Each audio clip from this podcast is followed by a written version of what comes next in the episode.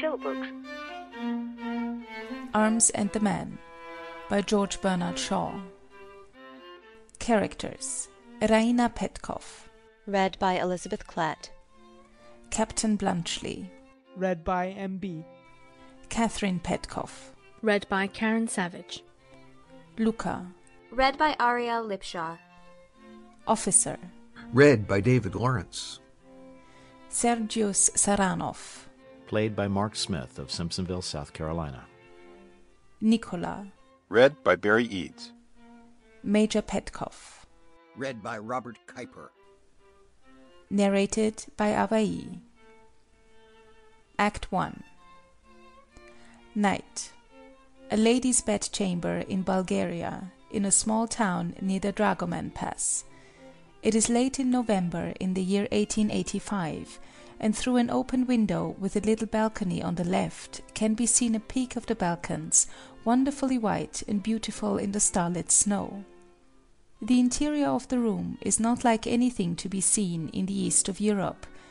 It is half rich Bulgarian, half cheap Viennese. The counterpane and hangings of the bed, the window curtains, the little carpet, and all the ornamental textile fabrics in the room are oriental and gorgeous.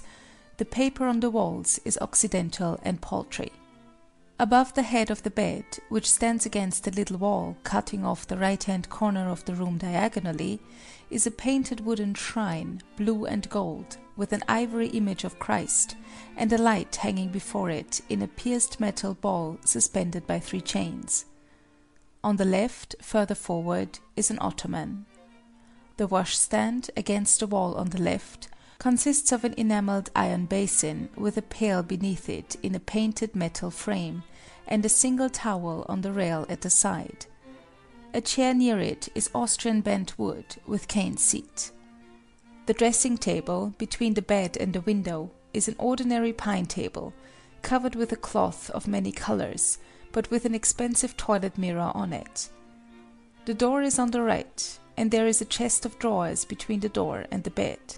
This chest of drawers is also covered by a variegated native cloth, and on it there is a pile of paper-backed novels, a box of chocolate creams, and a miniature easel, on which is a large photograph of an extremely handsome officer, whose lofty bearing and magnetic glance can be felt even from the portrait.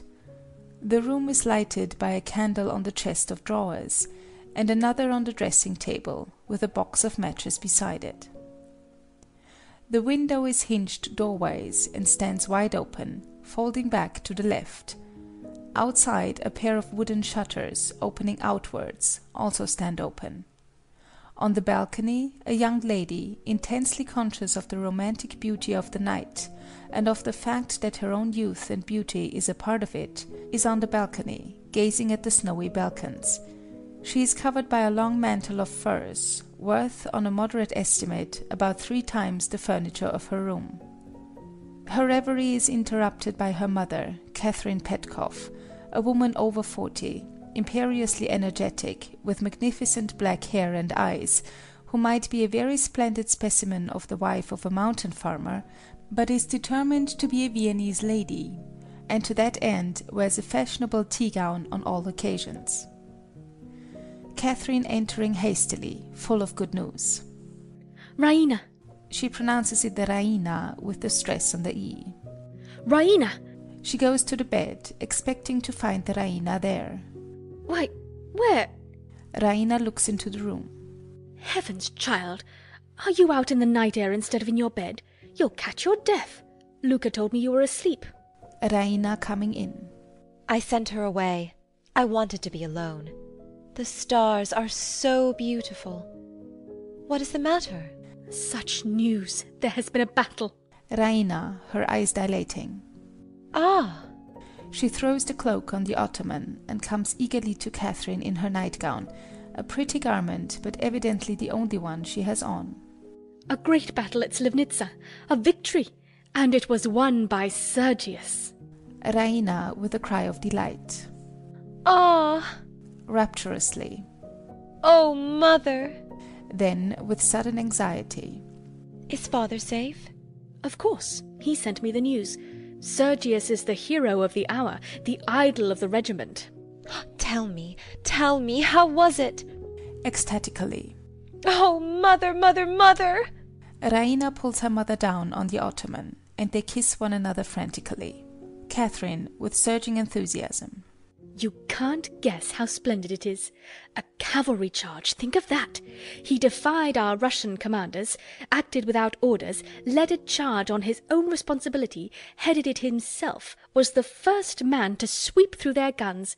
Can't you see it, Raina? Our gallant, splendid Bulgarians with their swords and eyes flashing, thundering down like an avalanche and scattering the wretched Servian dandies like chaff. And you, you kept Sergius waiting a year before you would be betrothed to him. Oh, if you have a drop of Bulgarian blood in your veins, you will worship him when he comes back. What will he care for my poor little worship after the acclamations of a whole army of heroes? But no matter. I am so happy, so proud. She rises and walks about excitedly. It proves that all our ideas were real after all. Catherine, indignantly. Our idea's real? What do you mean? Our ideas of what Sergius would do, our patriotism, our heroic ideals. Oh, what faithless little creatures girls are! I sometimes used to doubt whether they were anything but dreams. When I buckled on Sergius's sword, he looked so noble. It was treason to think of disillusion or humiliation or failure. And yet, and yet, Quickly. promise me you'll never tell him. Don't ask me for promises until I know what I'm promising. Well, it came into my head just as he was holding me in his arms and looking into my eyes that perhaps we only had our heroic ideals because we are so fond of reading Byron and Pushkin, and because we were so delighted with the opera that season at Bucharest. Real life is so seldom like that. Indeed, never, as far as I knew it then. Remorsefully. Only think, mother. I doubted him.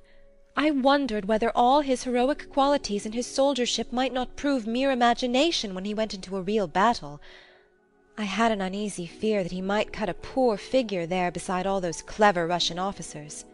A poor figure? Shame on you. The Servians have Austrian officers who are just as clever as our Russians, but we have beaten them in every battle for all that. Raina, laughing and sitting down again. Yes, I was only a prosaic little coward. Oh, to think that it was all true! That Sergius is just as splendid and noble as he looks. That the world is really a glorious world for women who can see its glory and men who can act its romance. What happiness! What unspeakable fulfillment! Ah! She throws herself on her knees beside her mother and flings her arms passionately round her. They are interrupted by the entry of Luca, a handsome, proud girl in a pretty Bulgarian peasant's dress with double apron, so defiant that her civility to Raina is almost insolent.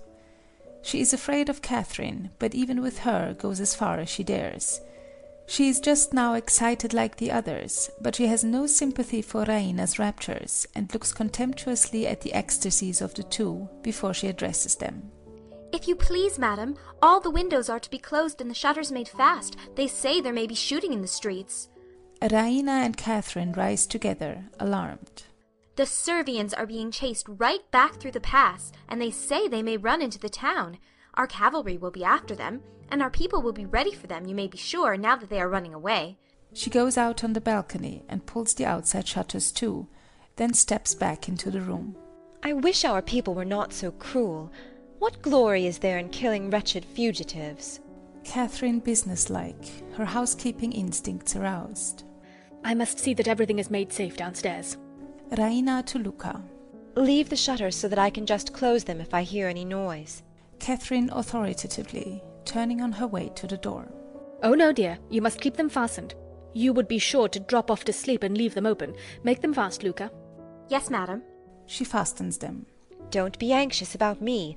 The moment I hear a shot, I shall blow out the candles and roll myself up in bed with my ears well covered. Quite the wisest thing you can do, my love. Good night. Good night.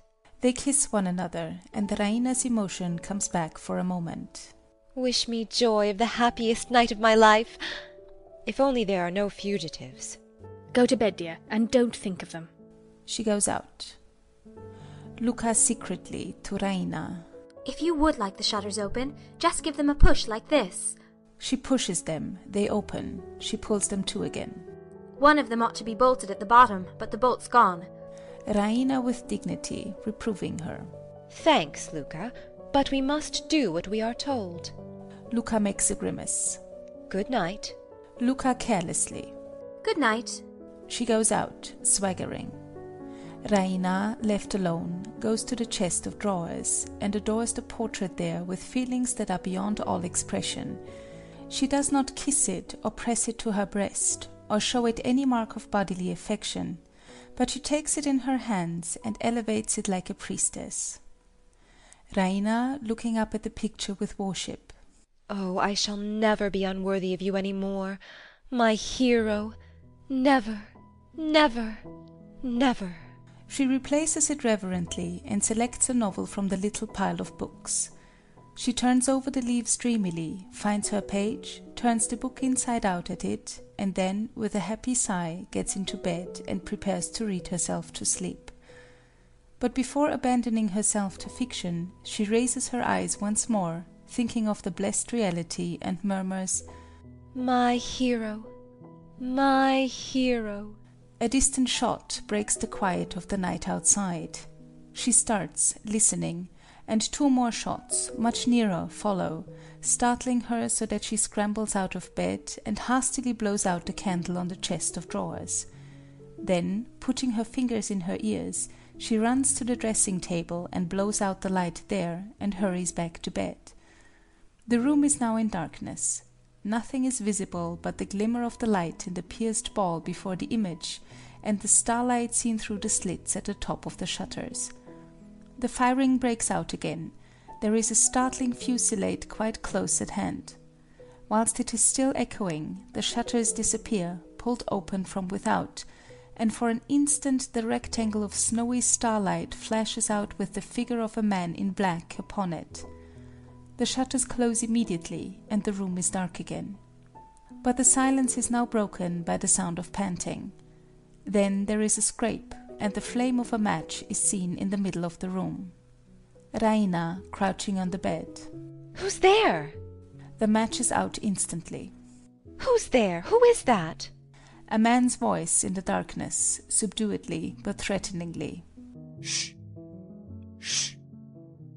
Don't call out or you'll be shot. Be good, and no harm will happen to you. She is heard leaving her bed and making for the door. Oh, take care. There's no use in trying to run away. Remember, if you raise your voice, my pistol will go off. Commandingly. Strike a light and let me see you. Do you hear? Another moment of silence and darkness. Then she is heard retreating to the dressing table. She lights a candle, and the mystery is at an end.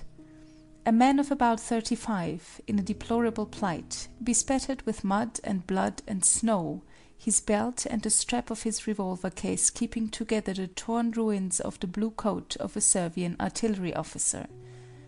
As far as the candlelight and his unwashed, unkempt condition make it possible to judge, he is a man of middling stature and undistinguished appearance, with strong neck and shoulders, a roundish, obstinate-looking head covered with short, crisp bronze curls, clear, quick blue eyes, and good brows and mouth, a hopelessly prosaic nose like that of a strong-minded baby, trim soldier-like carriage and energetic manner, and with all his wits about him, in spite of his desperate predicament, even with a sense of humor of it, without, however, the least intention of trifling with it or throwing away a chance.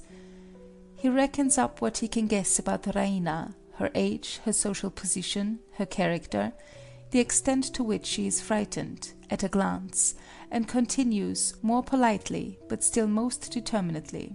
Excuse my disturbing you, but you recognize my uniform. Servian. If I'm caught, I shall be killed. Determinedly. Do you understand that? Yes. Well, I don't intend to get killed if I can help it. Still more determinedly. Do you understand that? He locks the door with a snap. Raina disdainfully. I suppose not. She draws herself up superbly and looks at him straight in the face, saying with emphasis, Some soldiers I know are afraid of death. men with grim good humor. all of them, dear lady, all of them, believe me. It is our duty to live as long as we can and kill as many of the enemy as we can. Now, if you raise an alarm, Raina cutting him short. You will shoot me. How do you know that I am afraid to die? Man cunningly. ah. But suppose I don't shoot you, what will happen then? Why, a lot of your cavalry, the greatest blackguards in your army, will burst into this pretty room of yours and slaughter me here like a pig. For I'll fight like a demon. They shan't get me into the street to amuse themselves with. I know what they are. Are you prepared to receive that sort of company in your present undress? Raina, suddenly conscious of her nightgown, instinctively shrinks and gathers it more closely about her. He watches her and adds pitilessly. It's rather scanty, eh? She turns to the Ottoman. He raises his pistol instantly and cries. Stop! She stops. Where are you going? Raina with dignified patience. Only to get my cloak. Man darting to the Ottoman and snatching the cloak. A good idea.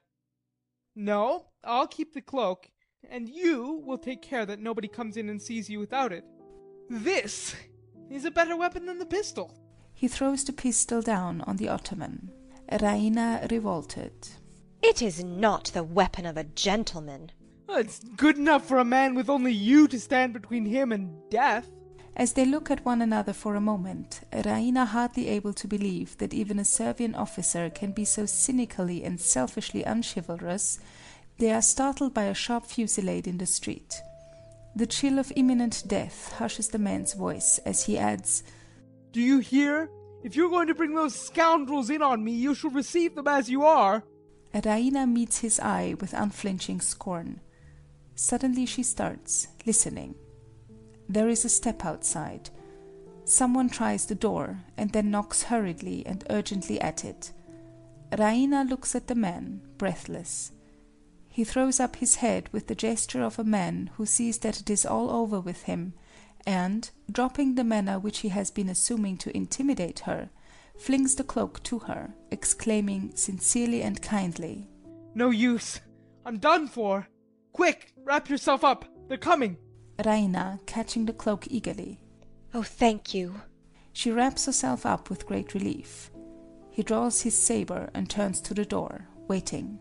Luca outside, knocking. My lady, my lady, get up quick and open the door. Raina anxiously. What will you do? Man grimly. Never mind.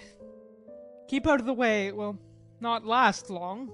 Raina impulsively. I'll help you. Hide yourself. Oh, hide yourself quick behind the curtain. She seizes him by a torn strip of his sleeve and pulls him towards the window. Man yielding to her. There is just half a chance if you keep your head. Um, remember, nine soldiers out of ten are born fools. He hides behind the curtain, looking out for a moment to say finally, If they find me, I promise you a fight. A devil of a fight. He disappears. Raina takes off the cloak and throws it across the foot of the bed. Then, with a sleepy, disturbed air, she opens the door. Luca enters excitedly. A man has been seen climbing up the water pipe to your balcony, a Servian. The soldiers want to search for him, and they are so wild and drunk and furious. My lady says you are to dress at once. Raina, as if annoyed at being disturbed. They shall not search here. Why have they been let in? Catherine comes in hastily. Raina, darling, are you safe? Have you seen anyone or heard anything? I heard the shooting. Surely the soldiers will not dare come in here. I have found a Russian officer, thank heaven. He knows Sergius. Speaking through the door to someone outside. Sir, will you come in now? My daughter is ready. A young Russian officer in Bulgarian uniform enters, sword in hand. The officer, with soft feline politeness and stiff military carriage, Good evening, gracious lady. I am sorry to intrude, but there is a fugitive hiding on the balcony. Will you and the gracious lady, your mother, please to withdraw whilst we search? Raina, petulantly. Nonsense, sir. You can see that there is no one on the balcony. She throws the shutters wide open and stands with her back to the curtain where the man is hidden, pointing to the moonlit balcony. A couple of shots are fired right under the window, and a bullet shatters the glass opposite Raina, who winks and gasps, but stands her ground, whilst Catherine screams, and the officer rushes to the balcony. The officer, on the balcony, shouting savagely down to the street. Cease firing there, you fools! Do you hear? Cease firing, damn you! He glares down for a moment, then turns to Raina, trying to resume his polite manner. Could anyone have got in without your knowledge? Were you asleep? No, I have not been to bed. The officer, impatiently, coming back into the room. Your neighbors have their heads so full of runaway Servians that they see them everywhere. Politely. Gracious lady, a thousand pardons. Good night. Military bow, which Raina returns coldly. Another to Catherine, who follows him out. Raina closes the shutters. She turns and sees Luca, who has been watching the scene curiously. Don't leave my mother, Luca, whilst the soldiers are here. Luca glances at Raina, at the ottoman, at the curtain, then purses her lips secretively, laughs to herself, and goes out. Raina follows her to the door, shuts it behind her with a slam, and locks it violently. The man immediately steps out from behind the curtain, sheathing his saber and dismissing the danger from his mind in a businesslike way. A narrow shave. But a miss is as good as a mile. Dear young lady, your servant until death. I wish for your sake I had joined the Bulgarian army instead of the Servian. I'm not a native Servian. Raina haughtily. No, you are one of the Austrians who set the Servians on to rob us of our national liberty, and who officer their army for them. We hate them. Austrian? Not I. Don't hate me, dear young lady. I am only a Swiss, fighting merely as a professional soldier. I joined Servia because it was nearest to me. Be generous. You've beaten us hollow. Have I not been generous? noble, heroic. But I'm not saved yet.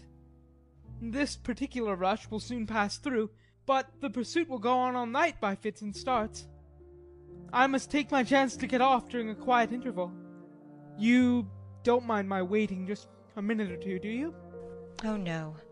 I am sorry you will have to go into danger again. Motioning towards ottoman, Won't you sit? Oh! she breaks off with an irrepressible cry of alarm as she catches sight of the pistol. The man, all nerves, shies like a frightened horse. Man, irritably. Ah, don't frighten me like that. What is it? Your pistol! It was staring that officer in the face all the time! What an escape! Man, vexed at being unnecessarily terrified. Oh, is that all?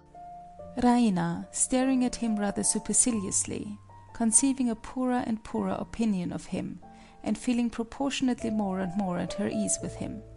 I am sorry I frightened you. She takes up the pistol and hands it to him. Pray, take it to protect yourself against me. Man, grinning wearily at this sarcasm as he takes the pistol. No use, dear young lady. There's nothing in it. It's not loaded. He makes a grimace at it and drops it despairingly into his revolver case. Well, load it by all means. I've no ammunition. What use are cartridges in battle? I always carry chocolate instead. Oh, and I finished the last cake of that yesterday. Raina, outraged in her most cherished ideals of manhood. Chocolate! Do you stuff your pockets with sweets like a schoolboy, even in the field? Yes. Isn't it contemptible? Raina stares at him, unable to utter her feelings. Then she sails away scornfully to the chest of drawers, and returns with the box of confectionery in her hand. Allow me. I am sorry I have eaten them all except these. She offers him the box. Man ravenously, You're an angel. he gobbles the confits. Creams. Delicious. He looks anxiously to see whether there are any more. There are none. He accepts the inevitable with pathetic good humor, and says with grateful emotion, Bless you, dear lady. You can always tell an old soldier by the inside of his holsters and cartridge boxes. The young ones carry pistols and cartridges. The old ones, grub. Thank you. He hands back the box. She snatches it contemptuously from him and throws it away. This impatient action is so sudden that he shies again. Ah, don't do things so suddenly, gracious lady. Don't revenge yourself because I frightened you just now. Raina superbly. Frighten me? Do you know, sir, that though I am only a woman, I think I am at heart as brave as you. I should think so. You haven't been under fire for three days as I have. I can stand two days without showing it much, but no man can stand three days. Ah, I'm as nervous as a mouse. He sits down on the ottoman and takes his head in his hands. Would you like to see me cry? Raina quickly. No. If you would, all you have to do is to scold me just as if I were a little boy and you my nurse. If I were in camp now, they'd play all sorts of tricks on me. Raina, a little moved, I'm sorry. I won't scold you. Touched by the sympathy in her tone, he raises his head and looks gratefully at her. She immediately draws back and says stiffly, You must excuse me. Our soldiers are not like that. she moves away from the ottoman. Oh, yes, they are. There are only two sorts of soldiers old ones and young ones. I've served fourteen years. Half of your fellows never smelt powder before. Why, how is it that you've just beaten us? Sheer ignorance of the art of war, nothing else. Indignantly. I never saw anything so unprofessional. Raina, ironically. Oh, was it unprofessional to beat you? Oh, come, is it professional to throw a regiment of cavalry on a battery of machine guns? With the dead certainty that if the guns go off, not a horse or man will ever get within fifty yards of the fire? I could believe my eyes when I saw it. Raina, eagerly turning to him, as all her enthusiasm and her dream of glory rush back on her. Did you see the great cavalry charge? Oh, tell me about it. Describe it to me. Y- You never saw a cavalry charge, did you? How could I? Uh, perhaps not. Of course. Well, it's a funny sight. It's like slinging a handful of peas against a window pane. First one comes, then two or three close behind him, and then all the rest in a lump. Raina, her eyes dilating as she raises her clasped hands ecstatically. Yes, first one, the bravest of the brave. Man, prosaically. You should see the poor devil pulling at his horse. Why should he pull at his horse? Man, impatient of so stupid a question. It's running away with him, of course. Do you suppose the fellow wants to get there before the others and be killed? Then they all come. You can tell the young ones by their wildness and their slashing. The old ones come bunched up under the number one guard. They know that they're mere projectiles and that it's no use trying to fight. The wounds are mostly broken knees from the horses cannoning together. Oh, but I don't believe the first man is a coward. I believe he is a hero. Man, good humouredly. That's what you'd have said if you'd seen the first man in the charge today. Raina, breathless. Oh, I knew it. Tell me, tell me about him. He did it like an operatic tenor. A regular handsome fellow, with flashing eyes and lovely mustache, shouting a war cry and charging like Don Quixote at the windmills. We nearly burst with laughing at him, but when the sergeant ran up, white as a sheet, and told us they'd sent us the wrong cartridges and we couldn't fire a shot for the next ten minutes, we laughed up the other side of our mouths. I never felt so sick in my life, though I've been in one or two very tight places. And I hadn't even a revolver cartridge. Nothing but chocolate. We'd no bayonets, nothing. Of course, they just cut us to bits. And there was Don Quixote flourishing like a drum major, thinking he'd done the cleverest thing ever known. Whereas he ought to be court martialed for it. Of all the fools ever let loose on a field of battle, that man must be the very maddest. He and his regiment simply committed suicide. Only the pistol missed fire, that's all. Reina, deeply wounded but steadfastly loyal to her ideals. Indeed. Would you know him again if you saw him? Mm, Shall I ever forget him? She again goes to the chest of drawers. He watches her with a vague hope that she may have something else for him to eat. She takes the portrait from its stand and brings it to him. That is a photograph of the gentleman, the patriot and hero to whom I am betrothed. Man looking at it, Ugh, I'm really very sorry. looking at her. Was it fair to lead me on? He looks at the portrait again. Yes, that's him. Not a doubt of it. He stifles a laugh. Reina, quickly. Why do you laugh? Man, shamefacedly, but still greatly tickled. I didn't laugh. I assure you. At least, I didn't mean to. But when I think of him charging the windmills and thinking he was doing the finest thing. Chokes with suppressed laughter. Reina, sternly. Give me back the portrait, sir. Man, with sincere remorse. Of course. Certainly, I'm really very sorry. She deliberately kisses it and looks him straight in the face before returning to the chest of drawers to replace it. He follows her, apologizing. Perhaps I'm quite wrong, you know. N- No doubt I am. Most likely he had got wind of the cartridge business somehow and knew it was a safe job. That is to say, he was a pretender and a coward. You did not dare say that before. Man, with a comic gesture of despair. Ugh, Oh, It's no use, dear lady. I can't make you see it from the professional point of view. As he turns away to get back to the ottoman, the firing begins again in the distance. Raina sternly as she sees him listening to the shots. So much the better for you. Men turning. How? You are my enemy, and you are at my mercy.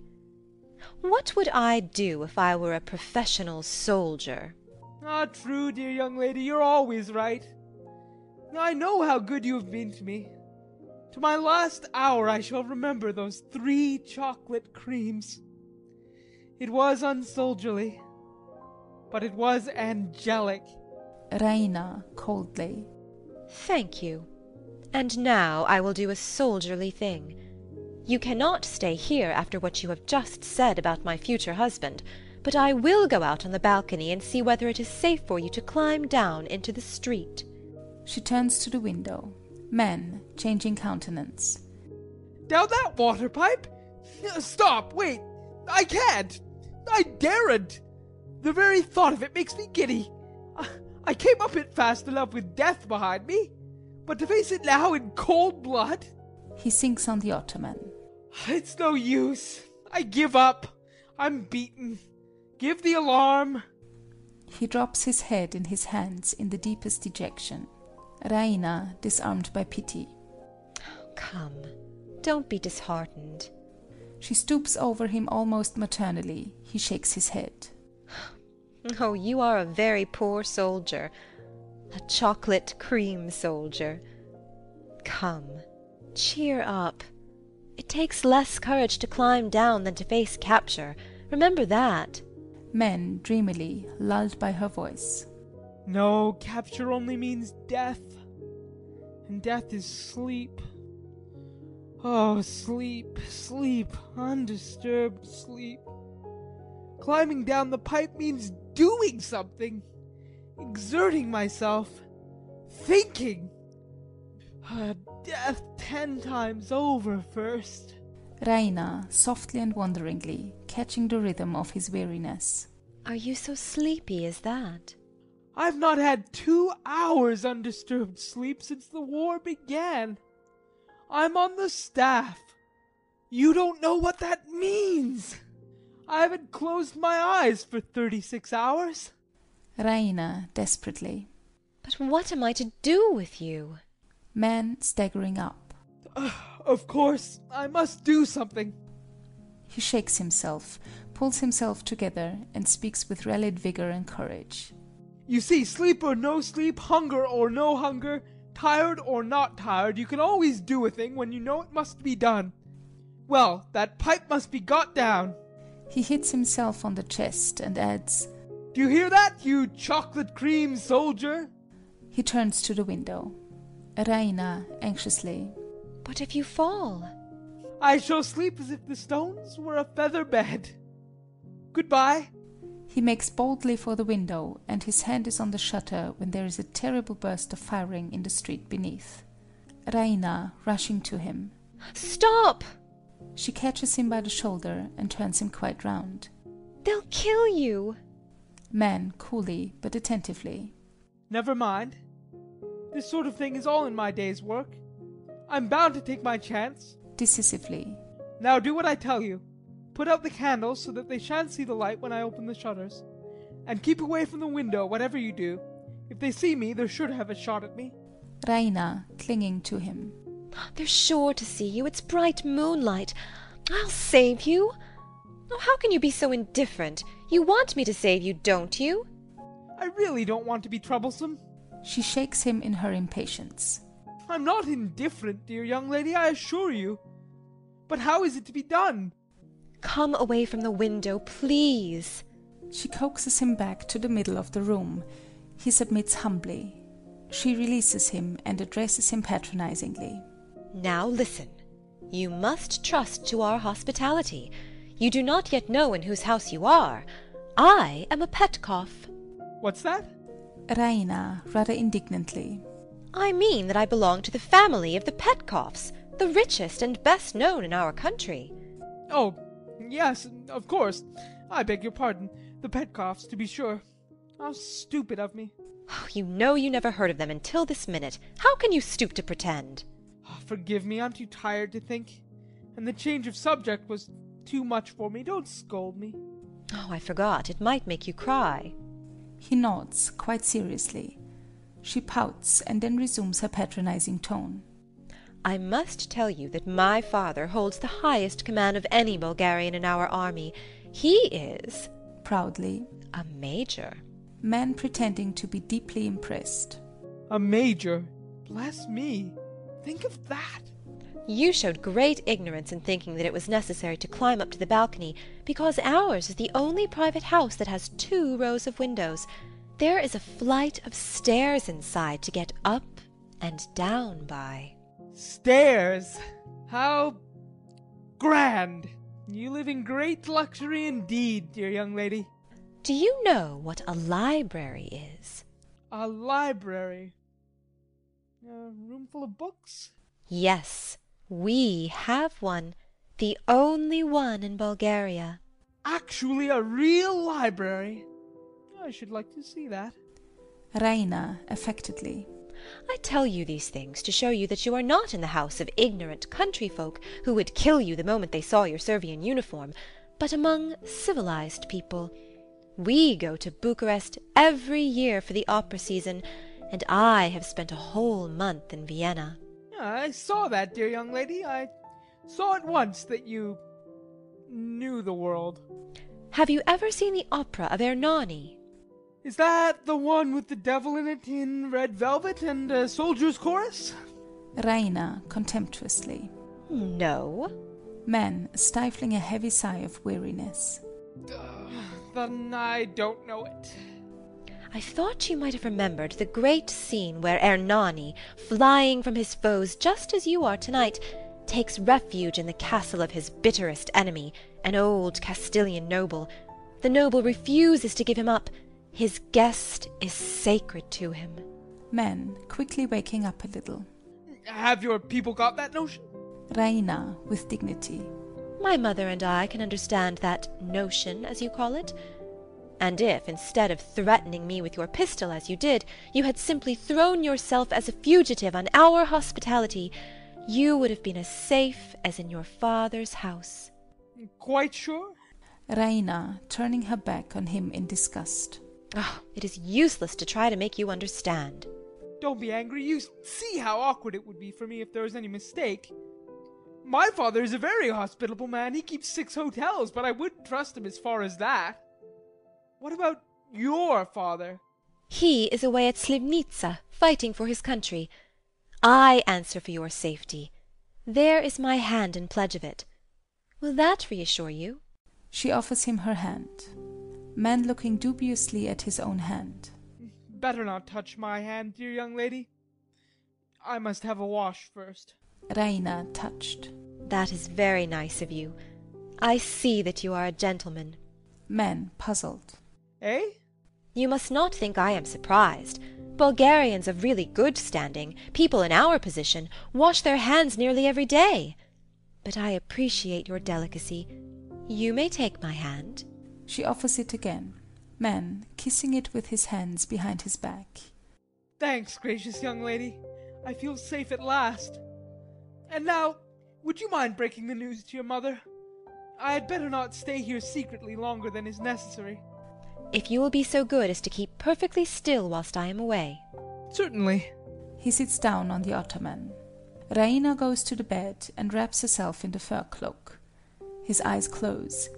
She goes to the door, but on turning for a last look at him, sees that he is dropping off to sleep. Raina at the door. You are not going to sleep, are you? He murmurs inarticulately. She runs to him and shakes him. Do you hear? Wake up! You are falling asleep. Eh? Falling asleep? Oh, no, not the least in the world. I was only thinking. It's all right. I- I'm wide awake. Raina severely. Will you please stand up while I am away? He rises reluctantly. All the time, mind. Man standing unsteadily. Certainly, certainly. You may depend on me. Raina looks doubtfully at him. He smiles foolishly. She goes reluctantly, turning again at the door and almost catching him in the act of yawning. She goes out. Man drowsily. Sleep, sleep, sleep, sleep, sleep. The words trail off into a murmur. He wakes again with a shock on the point of falling. Where am I? That's what I want to know. Where am I? Must keep awake. Nothing keeps me awake except danger. Remember that. Intently. Danger, danger, danger, danger, danger. Where's danger? Must find it. He starts off vaguely around the room in search of it. What am I looking for? What am I looking for? Sleep. Danger. Don't know. He stumbles against the bed. Ah, yes. Now I know. All right now. I'm to go to bed. But not to sleep. Be sure not to sleep because of danger. Not to lie down either. Only sit down. He sits on the bed. A blissful expression comes into his face. Ah. With a happy sigh, he sinks back at full length, lifts his boots into the bed with a final effort, and falls fast asleep instantly. Catherine comes in, followed by Raina. Raina looking at the ottoman. He's gone. I left him here. Here? Then he must have climbed down from the. Raina, seeing him, Oh! she points. Catherine, scandalized. Well! She strides to the left side of the bed, Raina following and standing opposite her on the right. He's fast asleep, the brute. Raina anxiously. Shh! Catherine, shaking him. Sir! Shaking him again, harder. Sir! Vehemently shaking very hard. Sir! Raina catching her arm. Don't, mamma. The poor dear is worn out. Let him sleep. Catherine letting him go and turning amazed to Raina. The poor dear Raina! She looks sternly at her daughter. The man sleeps profoundly. End of Act 1.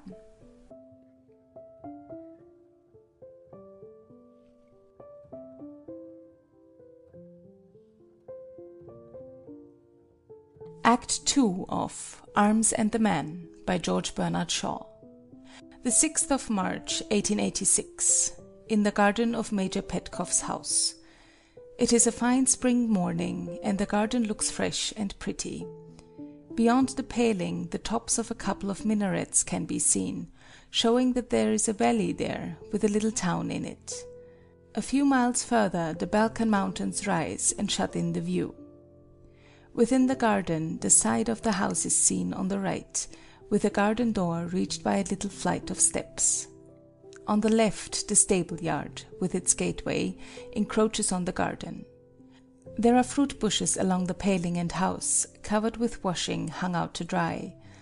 A path runs by the house and rises by two steps at the corner where it turns out of the right along the front. In the middle, a small table with two bent wood chairs added is laid for breakfast with Turkish coffee pot, cups, rolls, etc., but the cups have been used and the bread broken. There is a wooden garden seat against the wall on the left. Luca, smoking a cigarette, is standing between the table and the house, turning her back with angry disdain on a manservant who is lecturing her. He is a middle-aged man of cool temperament and low but clear and keen intelligence, with the complacency of the servant who values himself on his rank in civility, and the imperturbability of the accurate calculator who has no illusions. He wears a white Bulgarian costume jacket with decorated harder, sash, white knickerbockers, and decorated gaiters. His head is shaved up to the crown, giving him a high Japanese forehead. His name is Nicola. Be warned in time, Luca. Mend your manners. I know the mistress. She is so grand that she never dreams that any servant could dare to be disrespectful to her. But if she once suspects that you are defying her, out you go. I do defy her. I will defy her. What do I care for her? If you quarrel with the family, I never can marry you. It's the same as if you quarreled with me. You take her part against me, do you? Nicola, sedately. I shall always be dependent on the good will of the family. When I leave their service and start a shop in Sofia, their custom will be half my capital. Their bad word would ruin me. You have no spirit. I should like to see them dare say a word against me. Nicola, pityingly. I should have expected more sense from you, Luca. But you're young, you're young. Yes, and you like me the better for it, don't you? But I know some family secrets they wouldn't care to have told, young as I am. Let them quarrel with me if they dare. Nicola, with compassionate superiority. Do you know what they would do if they heard you talk like that? What could they do? Discharge you for untruthfulness. Who would believe any stories you told after that? Who would give you another situation? Who in this house would dare to be seen speaking to you ever again? How long would your father be left on his little farm? She impatiently throws away the end of her cigarette and stamps on it. Child, you don't know the power such high people have over the like of you and me when we try to rise out of our poverty against them. He goes close to her and lowers his voice. Look at me. Ten years in their service. Do you think I know no secrets? I know things about the mistress that she wouldn't have the master know for a thousand levas. I know things about him that she wouldn't let him hear the last of for six months if I blabbed them to her. I know things about Raina that would break off her match with Sergius if Luca, turning on him quickly. How do you know? I never told you. Nicola, opening his eyes cunningly. So that's your little secret, is it? I thought it might be something like that. Well, you take my advice and be respectful. And make the mistress feel that no matter what you know or don't know, they can depend on you to hold your tongue and serve the family faithfully. That's what they like. And that's how you'll make the most out of them. Luca, with searching scorn. You have the soul of a servant, Nicola. Nicola, complacently. Yes, that's the secret of success in service. A loud knocking with a whip handle on a wooden door, outside on the left, is heard. Hello! Hello, Nicola! Master, back from the war. Nicola, quickly. My word for it, Luca. The war's over. Off with you and get some fresh coffee. He runs out into the stable yard. Luca, as she puts the coffee pot and the cups upon the tray and carries it into the house. You'll never put the soul of a servant into me. Major Petkoff comes from the stable yard, followed by Nicola. He is a cheerful, excitable, insignificant, unpolished man of about fifty, naturally unambitious, except as to his income and his importance in local society, but just now greatly pleased with the military rank which the war has thrust on him as a man of consequence in his town. The fever of plucky patriotism which the Servian attack roused in all the Bulgarians has pulled him through the war, but he is obviously glad to be home again. Petkoff, pointing to the table with his whip. Breakfast out here, eh? Yes, sir. The mistress and Miss Raina have just gone in. Petkoff, sitting down and taking a roll. Go in and say I've come, and then get me some fresh coffee. It's coming, sir. He goes to the house door. Luca, with fresh coffee, a clean cup, and a brandy bottle on her tray, meets him. Have you told the mistress? Yes, she's coming. Nicola goes into the house. Luca brings the coffee to the table. Well, the Serbians haven't run away with you, have they? No, sir. That's right. Have you brought me some cognac? Luca, putting the bottle on the table. Here, sir. That's right. He pours some into his coffee. Catherine, who has at this early hour made only a very perfunctory toilet, and wears a Bulgarian apron over a once brilliant but now half worn out red dressing gown, and a colored handkerchief tied over her thick black hair, with Turkish slippers on her bare feet, comes from the house, looking astonishingly handsome and stately under all the circumstances. Luca goes into the house. My dear Paul, what a surprise for us! She stoops over the back of his chair to kiss him. Have they brought you fresh coffee? Yes, Luca's been looking after me. The war's over. The treaty was signed three days ago at Bucharest, and the decree for our army to demobilize was issued yesterday. Catherine, springing erect, with flashing eyes. The war over? Paul, have you let the Austrians force you to make peace? Petkoff submissively. My dear, they didn't consult me. What could I do? She sits down and turns away from him. Yeah, yeah, but of course we saw to it that the treaty was an honorable one. Hmm, it declares peace. Catherine, outraged. Peace. Petkoff appeasing her. But not friendly relations, remember that. They wanted to put that in, but I insisted on his being struck out. yeah, what, what, what, what more could I do? You could have annexed Serbia and made Prince Alexander Emperor of the Balkans. That's what I would have done. I don't doubt it in the least, my dear, but I should have had to subdue the whole Austrian Empire first, and, and that would have kept me too long away from you. I missed you greatly.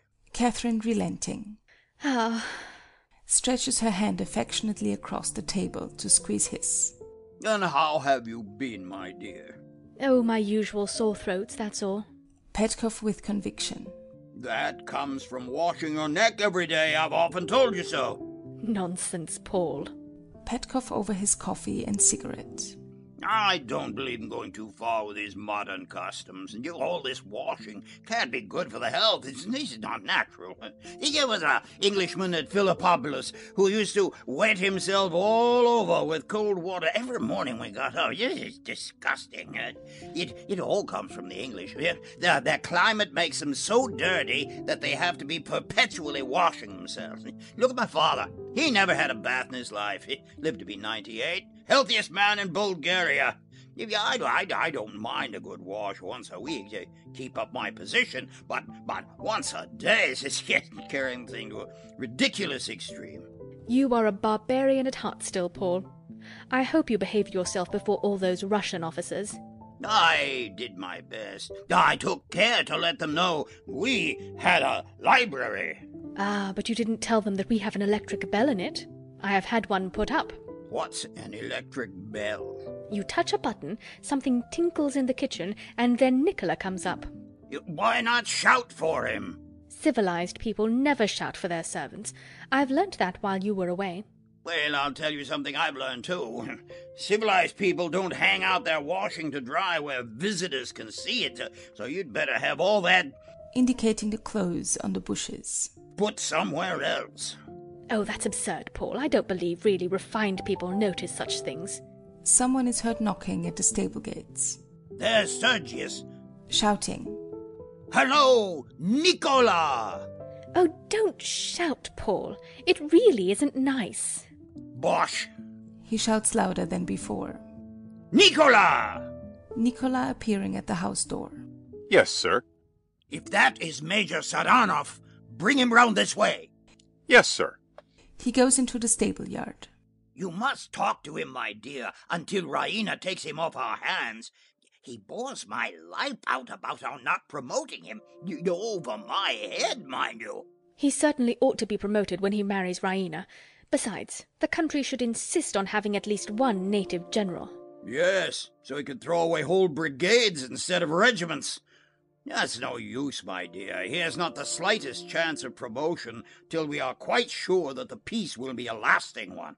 Nicola at the gate announcing Major Sergius Saranov. he goes into the house and returns presently with a third chair, which he places at the table. He then withdraws. Major Sergius Saranov, the original of the portrait in Neraina's room, is a tall, romantically handsome man, with the physical hardihood, the high spirit, and the susceptible imagination of an untamed mountaineer chieftain. But his remarkable personal distinction is of a characteristically civilized type. The ridges of his eyebrows, curving with a ram's horn, twist round the marked projections at the outer corners. His jealously observant eye, his nose, thin, keen, and apprehensive in spirit of the pugnacious high bridge and large nostril, his assertive chin would not be out of place in a Paris salon. In short, the clever, imaginative barbarian has an acute critical faculty which has been thrown into intense activity by the arrival of Western civilization in the Balkans, and the result is precisely what the advent of 19th century thought first produced in England, to wit, Byronism. By his brooding on the perpetual failure, not only of others, but of himself, to live up to his imaginative ideals, his consequent cynical scorn for humanity, the jejune credulity as to the absolute validity of his ideals and the unworthiness of the world in disregarding them, his wincings and mockeries under the sting of the petty disillusions which every hour spent among men brings to his infallibly quick observation, he has acquired the half tragic, half ironic air, the mysterious moodiness, the suggestion of a strange and terrible history that has left him nothing but undying remorse, by which Childe Harold fascinated the grandmothers of his English contemporaries. Altogether, it is clear that here or nowhere is Raina's ideal hero. Catherine is hardly less enthusiastic, and much less reserved in showing her enthusiasm. As he enters from the stable gate, she rises effusively to greet him. Petkoff is distinctly less disposed to make a fuss about him. Here already, Sergius. Glad to see you. My dear Sergius. She holds out both her hands. Sergius kissing them with scrupulous gallantry. My dear mother, if I may call you so. Petkoff dryly. Mother in law, Sergius, mother in law. Sit down, have some coffee. Thank you, none for me. He gets away from the table with a certain distaste for Petkoff's enjoyment of it, and posts himself with conscious grace against the rail of the steps leading to the house. You look superb, splendid. The campaign has improved you. Everybody here is mad about you. We were all wild with enthusiasm about that magnificent cavalry charge. Sergius, with grave irony. Madam, it was the cradle and the grave of my military reputation. How so? I won the battle the wrong way when our worthy Russian generals were losing it the right way. That upset their plans and wounded their self-esteem. Two of their colonels got their regiments driven back on the correct principles of scientific warfare. Two major generals got killed strictly according to military etiquette. Those two colonels are now major generals, and I am still a simple major. You shall not remain so, Sergius. The women are on your side, and they will see that justice is done you. It is too late. I have only waited for the peace to send in my resignation. Petkoff dropping his cup in his amazement. Your resignation? Oh, you must withdraw it. Sergius, with resolute, measured emphasis, folding his arms. I never withdraw. Petkoff vexed. Now, who could have supposed you were going to do such a thing? Sergius, with fire. Everyone that knew me. But enough of myself and my affairs. How is Raina? And where is Raina? Raina suddenly coming round the corner of the house and standing at the top of the steps in the path. Raina is here. She makes a charming picture as they all turn to look at her.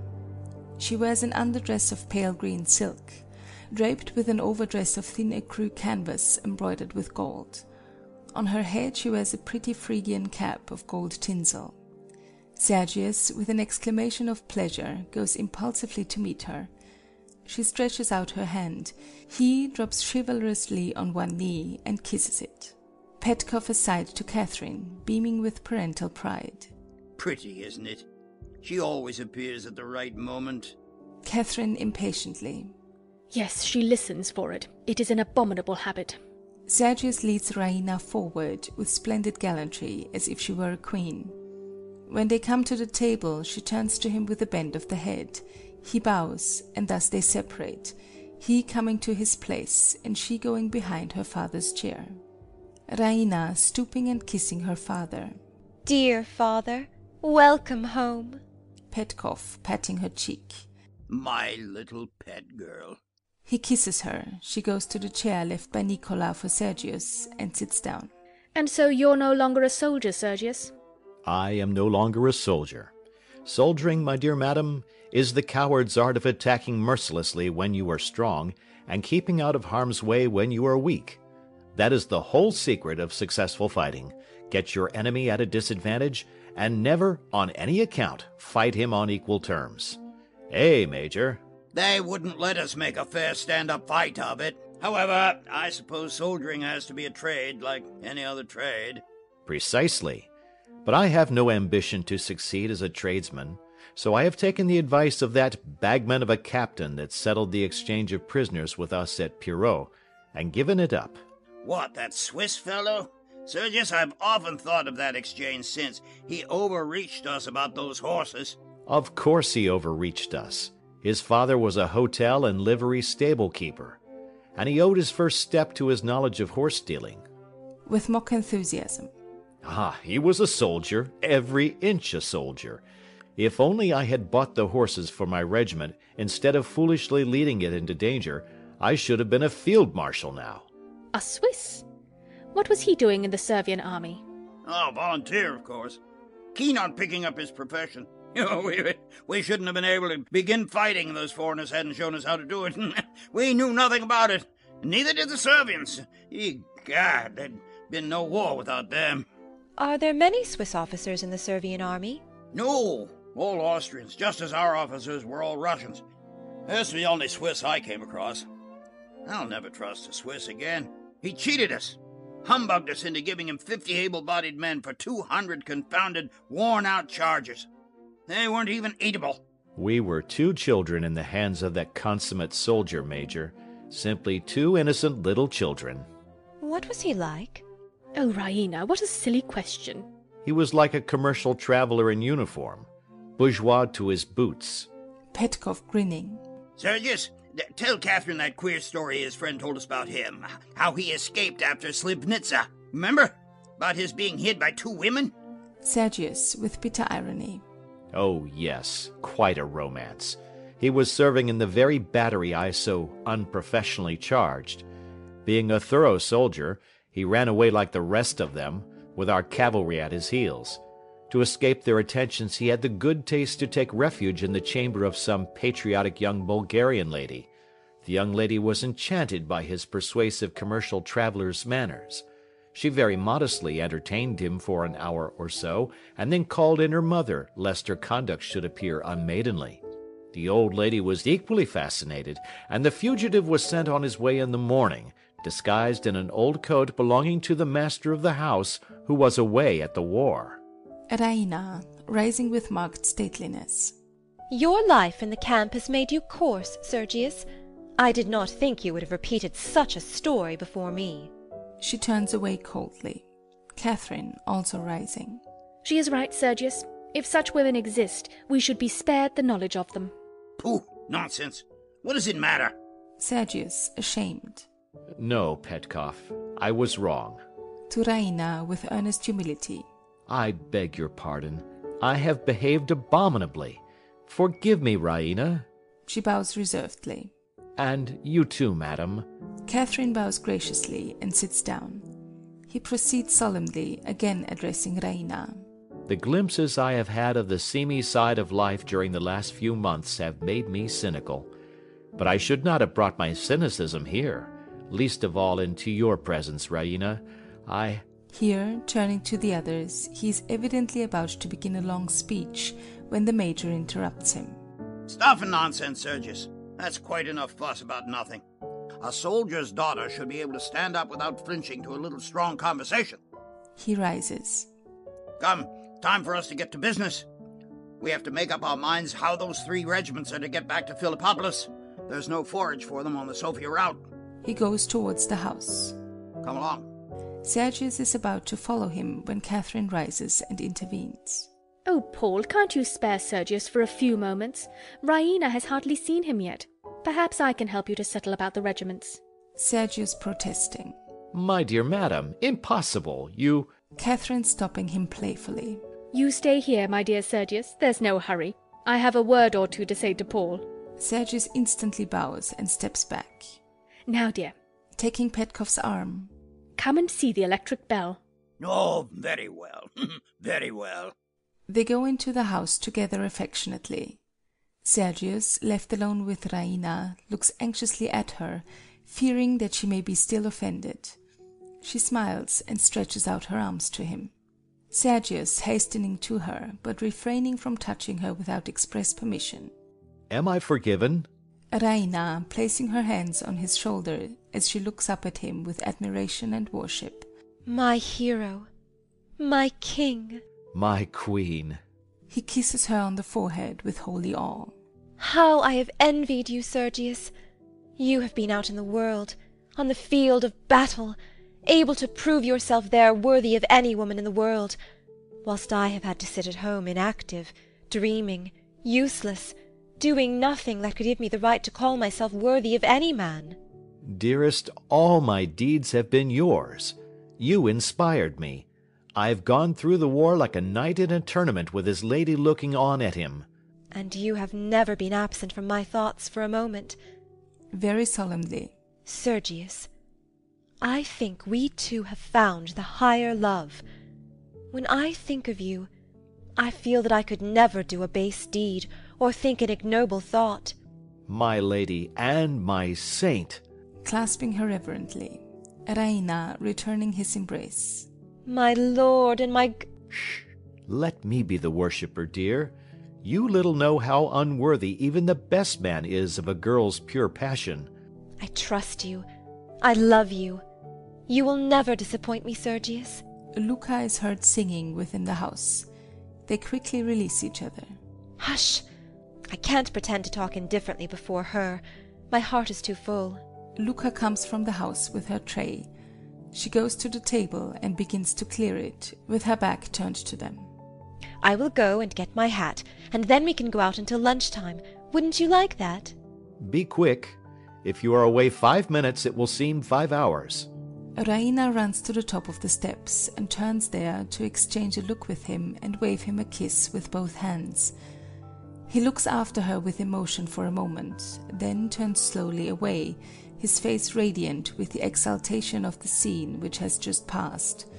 The movement shifts his field of vision, into the corner of which there now comes the tail of Luca's double apron. His eye gleams at once. He takes a stealthy look at her and begins to twirl his moustache nervously, with his left hand akimbo on his hip. Finally, striking the ground with his heels in something of a cavalry swagger, he strolls over to the left of the table, opposite her, and says, Luca, do you know what the higher love is? Luca, astonished. No, sir.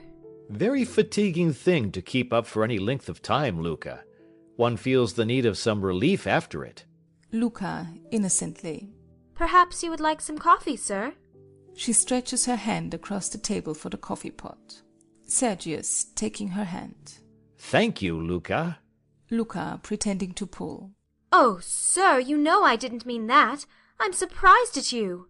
Sergius coming clear of the table and drawing her with him. I am surprised at myself, Luca. What would Sergius, the hero of Slivnitza, say if he saw me now? What would Sergius, the apostle of higher love, say if he saw me now? What would the half-dozen Sergiuses who keep popping in and out of this handsome figure of mine say if they caught us here? letting go of her hand and slipping his arm dexterously round her waist. Do you consider my figure handsome, Luca? Let me go, sir. I shall be disgraced. She struggles. He holds her inexorably. Oh, will you let go? Sergius, looking straight into her eyes. No. Then stand back where we can't be seen. Have you no common sense? Ah, that's reasonable. He takes her into the stable yard gateway, where they are hidden from the house. Luca complaining. I may have been seen from the windows. Miss Raina is sure to be spying about after you. Sergius stung, letting her go. Take care, Luca. I may be worthless enough to betray the higher love, but do not you insult it. Luca demurely. Not for the world, sir, I'm sure. May I go on with my work, please, now? Sergius again putting his arm round her. You are a provoking little witch, Luca. If you were in love with me, would you spy out of windows on me? Well, you see, sir, since you say you are half a dozen different gentlemen all at once, I should have a great deal to look after. Sergius charmed. Witty as well as pretty. He tries to kiss her. Luca avoiding him. No, I don't want your kisses.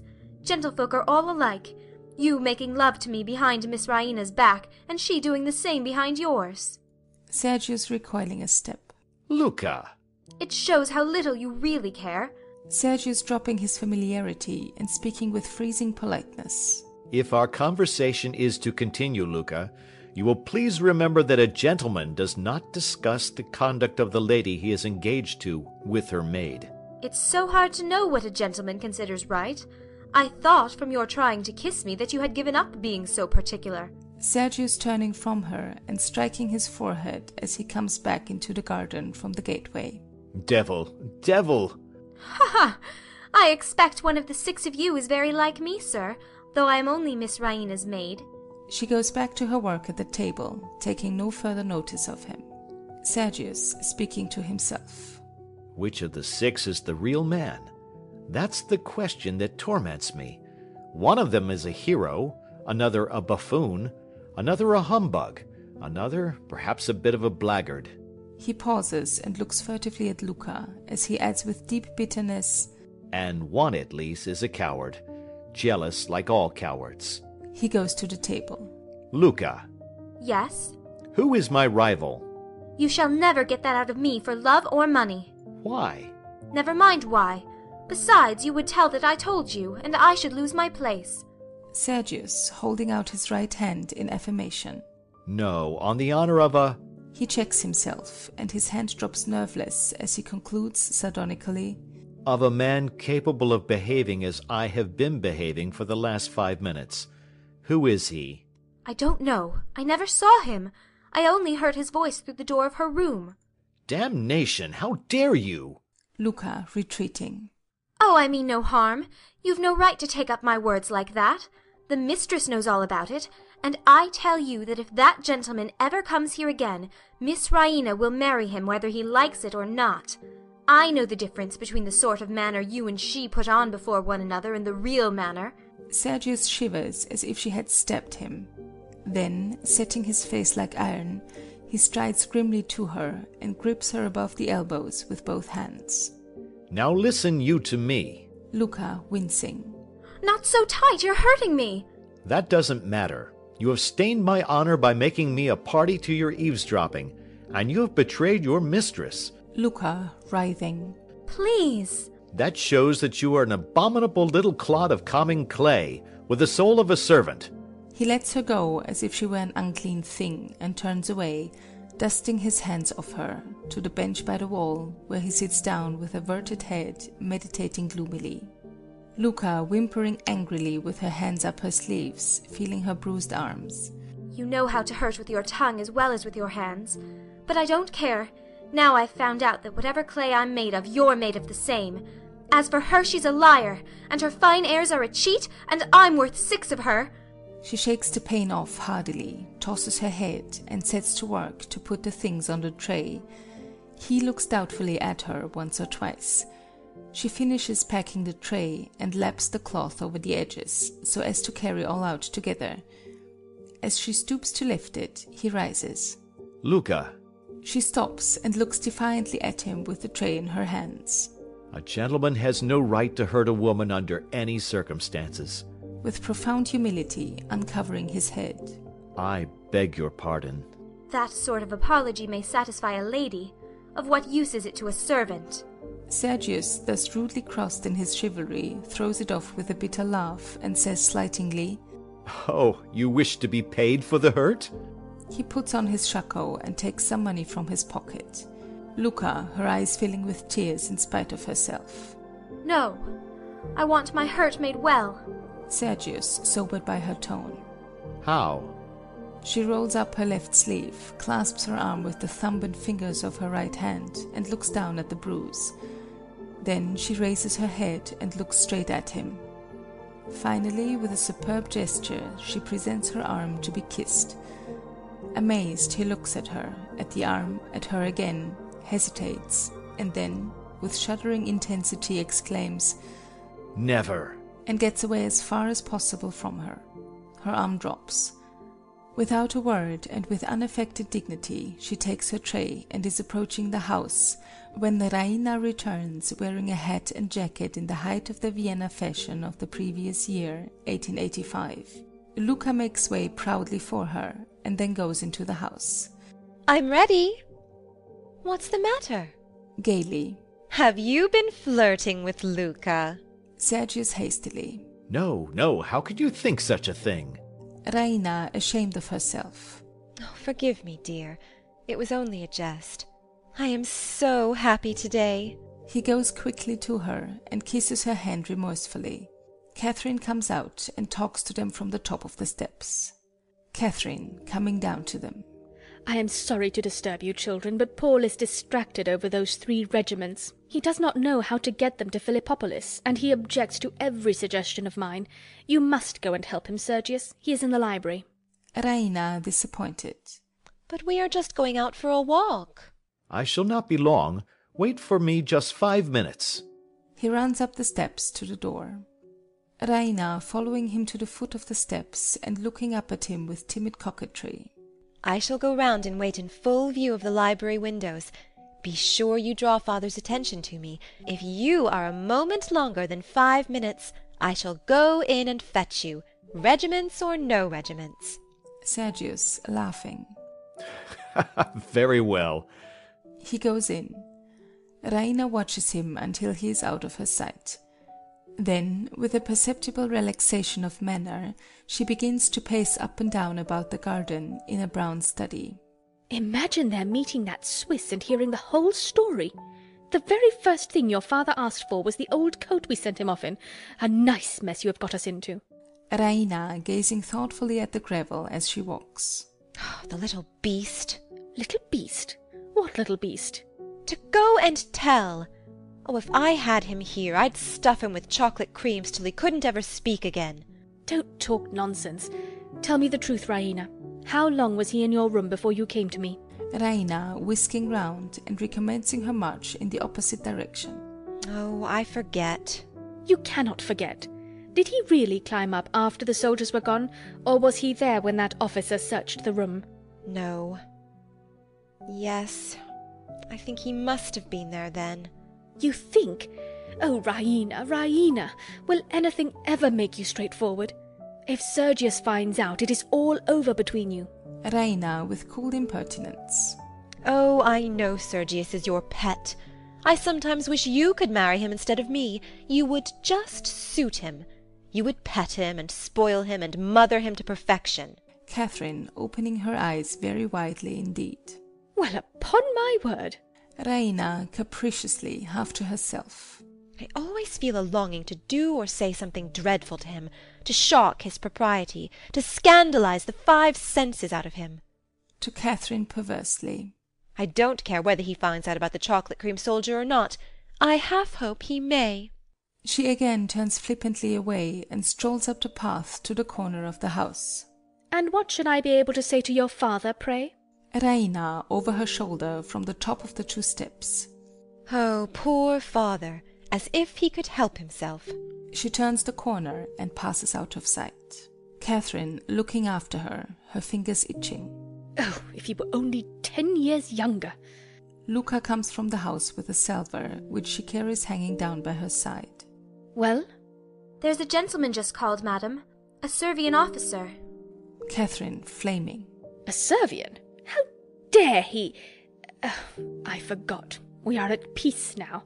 I suppose we shall have them calling every day to pay their compliments. Well, if he is an officer, why don't you tell your master? He is in the library with Major Saranoff. Why do you come to me? But he asks for you, madam, and I don't think he knows who you are. He said the lady of the house. He gave me this little ticket for you. She takes a card out of her bosom, puts it on the salver, and offers it to Catherine. Catherine, reading, Captain Blunchley. That's a German name. Swiss, madam, I think. Catherine with a bound that makes Luca jump back. Swiss! What is he like? Luca, timidly, He has a big carpet bag, madam. Oh, heavens, he's come to return the coat. Send him away. Say we're not at home. Ask him to leave his address, and I'll write to him. Oh, stop, that will never do. Wait, She throws herself into a chair to think it out. Luca waits. the master and Major Saranoff are busy in the library, aren't they? Yes, madam. Bring the gentleman out here at once, and be very polite to him. Don't delay. Here, Impatiently snatching the salver from her. leave that here, and go straight back to him. Yes, madam. Going. Luca, Luca stopping. Yes, madam. is the library door shut? I think so, madam. If not, shut it as you pass through. Yes, madam. Going. Stop. Luca stops, He will have to go out that way. indicating the gate of the stable yard. Tell Nicola to bring his bag here after him. Don't forget. Luca surprised. His bag. Yes, here as soon as possible. Be quick. Luca runs into the house. Catherine snatches her apron off and throws it behind a bush. She then takes up the salver and uses it as a mirror, with the result that the handkerchief tied round her head follows the apron. A touch to her hair and a shake to her dressing gown makes her presentable. Oh, how, how, how can a man be such a fool? Such a moment to select. Luca appears at the door of the house, announcing Captain Blunchley, and standing aside at the top of the steps to let him pass before she goes in again. He is the man of the adventure in Naraina's room. He is now clean, well brushed, smartly uniformed, and out of trouble, but still unmistakably the same man. The moment Luca's back is turned, Catherine swoops on him with hurried, urgent, coaxing appeal. Captain Blunchley, I am very glad to see you, but you must leave this house at once. He raises his eyebrows. My husband has just returned with my future son-in-law, and they know nothing. If they did, the consequences would be terrible. You are a foreigner. You do not feel our national animosities as we do. We still hate the Servians. The only effect of the peace on my husband is to make him feel like a lion balked of his prey. If he discovered our secret, he would never forgive me, and my daughter's life would hardly be safe. Will you, like the chivalrous gentleman and soldier you are, leave at once before he finds you here? Blanchley, disappointed but philosophical. At once, gracious lady. I only came to thank you and return the coat you lent me. If you will allow me to take it out of my bag and leave it with your servant as I pass out, I need detain you no further. He turns to go into the house. Catherine, catching him by the sleeve, Oh, you must not think of going back that way. coaxing him across to the stable gates. This is the shortest way out. Many thanks. So glad to have been of service to you. Goodbye. But my bag? It will be sent on. You will leave me your address. Mm, True. Allow me. He takes out his card case and stops to write his address, keeping Catherine in an agony of impatience. As he hands her the card, Petkoff, hatless, rushes from the house in a fluster of hospitality, followed by Sergius. Petkoff as he hurries down the steps. My dear Captain Blunchley, Oh, heavens. She sinks on the seat against the wall. Petkoff too preoccupied to notice her as he shakes Blunchley's hand heartily. those stupid people of mine thought I was out here instead of in the library. He cannot mention the library without betraying how proud he is of it. I saw you through the window. I was wondering why you didn't come in. Saranov is with me. You remember him, don't you? Sergius, saluting humorously, and then offering his hand with great charm of manner. Welcome, our friend the enemy. No longer the enemy, happily. Rather anxiously. I, I hope you've come as a, as a friend and not on business. Oh, quite as a friend, Paul. I was just asking Captain Blunchley to stay to lunch, but he declares he must go at once. Sergius, sardonically. Impossible, Blunchley. We want you here badly. We have to send on three cavalry regiments to Philippopolis, and we don't in the least know how to do it. Blunchley, suddenly attentive and businesslike. Philippopolis. Hmm. The forage is the trouble, eh? Petkoff eagerly. Yes, that's it. To Sergius. He sees the whole thing at once. I think I can show you how to manage that. Invaluable man. Come along. Towering over Blunchley, he puts his hand on his shoulder and takes him to the steps, Petkoff following. As Blunchley puts his foot on the first step, Raina comes out of the house. Raina, completely losing her presence of mind. Oh, the chocolate cream soldier! Blunchley stands rigid. Sergius, amazed, looks at Raina, then at Petkoff, who looks back at him and then at his wife. Catherine, with commanding presence of mind. My dear Raina, don't you see that we have a guest here? Captain Blunchley, one of our new Servian friends. Raina bows. Blunchley bows. How silly of me! She comes down into the center of the group, between Blunchley and Petkoff. I made a beautiful ornament this morning for the ice pudding, and that stupid Nicola has just put down a pile of plates on it and spoiled it. To Blunchley, winningly. I hope you didn't think that you were the chocolate cream soldier, Captain Blunchley. Ha ha! I assure you, I did. Stealing a whimsical glance at her. Your explanation was a relief. Petkoff suspiciously to Raina.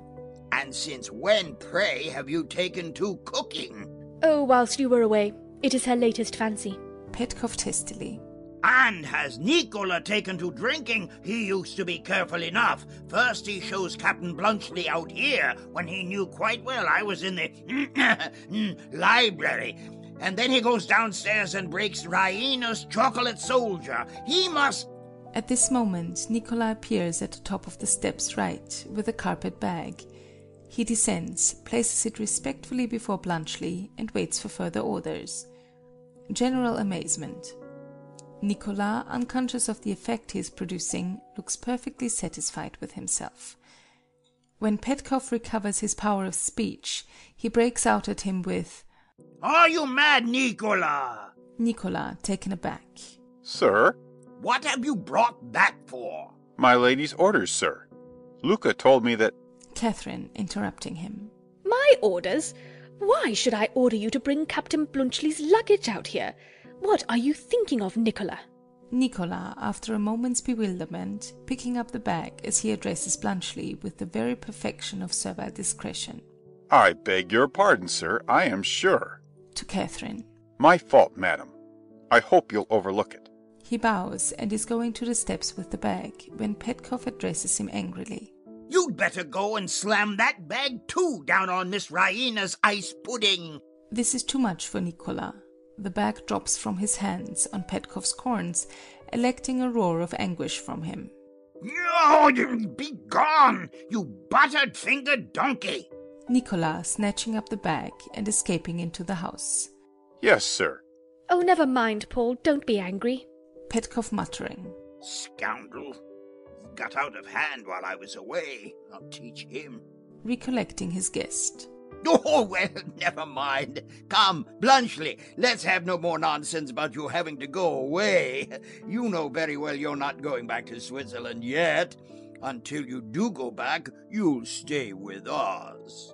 Oh, do, Captain Blunchley.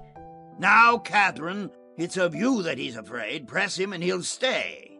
Of course, I shall be only too delighted if Captain Blunchley really wishes to stay. He knows my wishes. Blunchley in his driest military manner. I am at Madame's orders. That settles it. Of course. You see, you must stay. Blunchley smiling. Well, if I must, I must. Gesture of despair from Catherine. End of Act 2.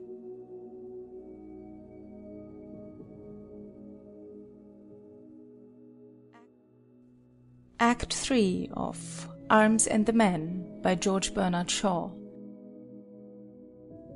In the library after lunch. It is not much of a library, its literary equipment consisting of a single fixed shelf stocked with old paper covered novels, broken backed, coffee stained, torn, and thumbed, and a couple of little hanging shelves with a few gift books on them, the rest of the wall space being occupied by trophies of war and the chase but it is a most comfortable sitting room. A row of three large windows in the front of the house show a mountain panorama, which is just now seen in one of its softest aspects in the mellowing afternoon light.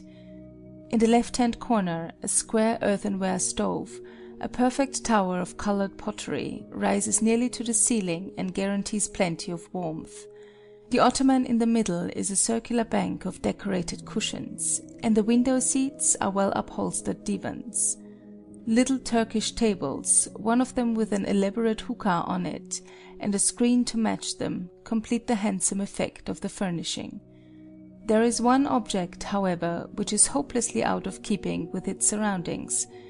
This is a small kitchen table, much the worse for wear, fitted as a writing table with an old canister full of pens, an egg cup filled with ink, and a deplorable scrap of severely used pink blotting paper.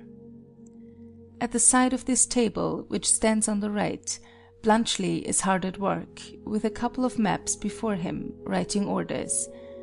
At the head of it sits Sergius, who is also supposed to be at work, but who is actually gnawing the feather of a pen and contemplating Bluntschli's quick, sure, businesslike progress with a mixture of envious irritation at his own incapacity and awestruck wonder at an ability which seems to him almost miraculous, though its prosaic character forbids him to esteem it.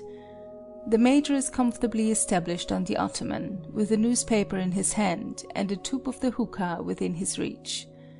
Catherine sits at the stove, with her back to them, embroidering. Raina, reclining on the divan under the left-hand window, is gazing in a daydream out at the Balkan landscape, with a neglected novel in her lap. The door is on the left.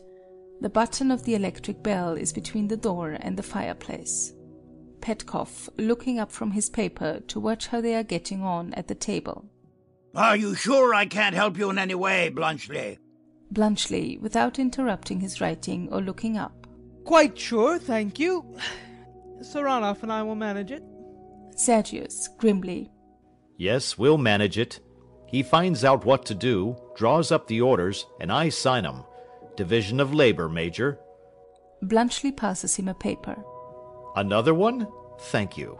He plants the papers squarely before him, sets his chair carefully parallel to them, and signs with the air of a man resolutely performing a difficult and dangerous feat. This hand is more accustomed to the sword than to the pen.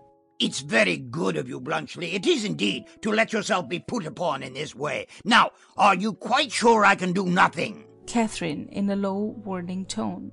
You can stop interrupting, Paul. Petkoff, starting and looking round at her. Hmm? No, hmm. yeah, quite right, my love. Quite right. He takes his newspaper up, but lets it drop again.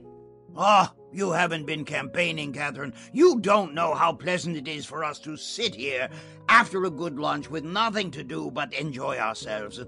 Ah, there's only one thing I want to make me thoroughly comfortable What is that? my old coat. I'm not at home in this one. I feel as if I were on parade. My dear Paul, how absurd you are about that old coat. It must be hanging in the blue closet where you left it. My dear Catherine, I tell you, I've looked there. Am I to believe my own eyes or not? Catherine quietly rises and presses the button of the electric bell by the fireplace. What are you showing off that bell for? She looks at him majestically and silently resumes her chair and her needlework. My dear, if you think the obstinacy of your sex can make a coat out of two old dressing gowns of Raina's, your waterproof and my Macintosh, you're mistaken. That's exactly what the blue closet contains at present. Nicola presents himself. Catherine, unmoved by Petkoff's sally. Nicola, Go to the blue closet and bring your master's old coat here, the braided one he usually wears in the house. Yes, madam. Nicolas goes out. Catherine, Yes, Paul? I bet you any piece of jewelry you like to order from Sophia against a week's housekeeping money that the coat isn't there. Done, Paul. Petkoff, excited by the prospect of a gamble.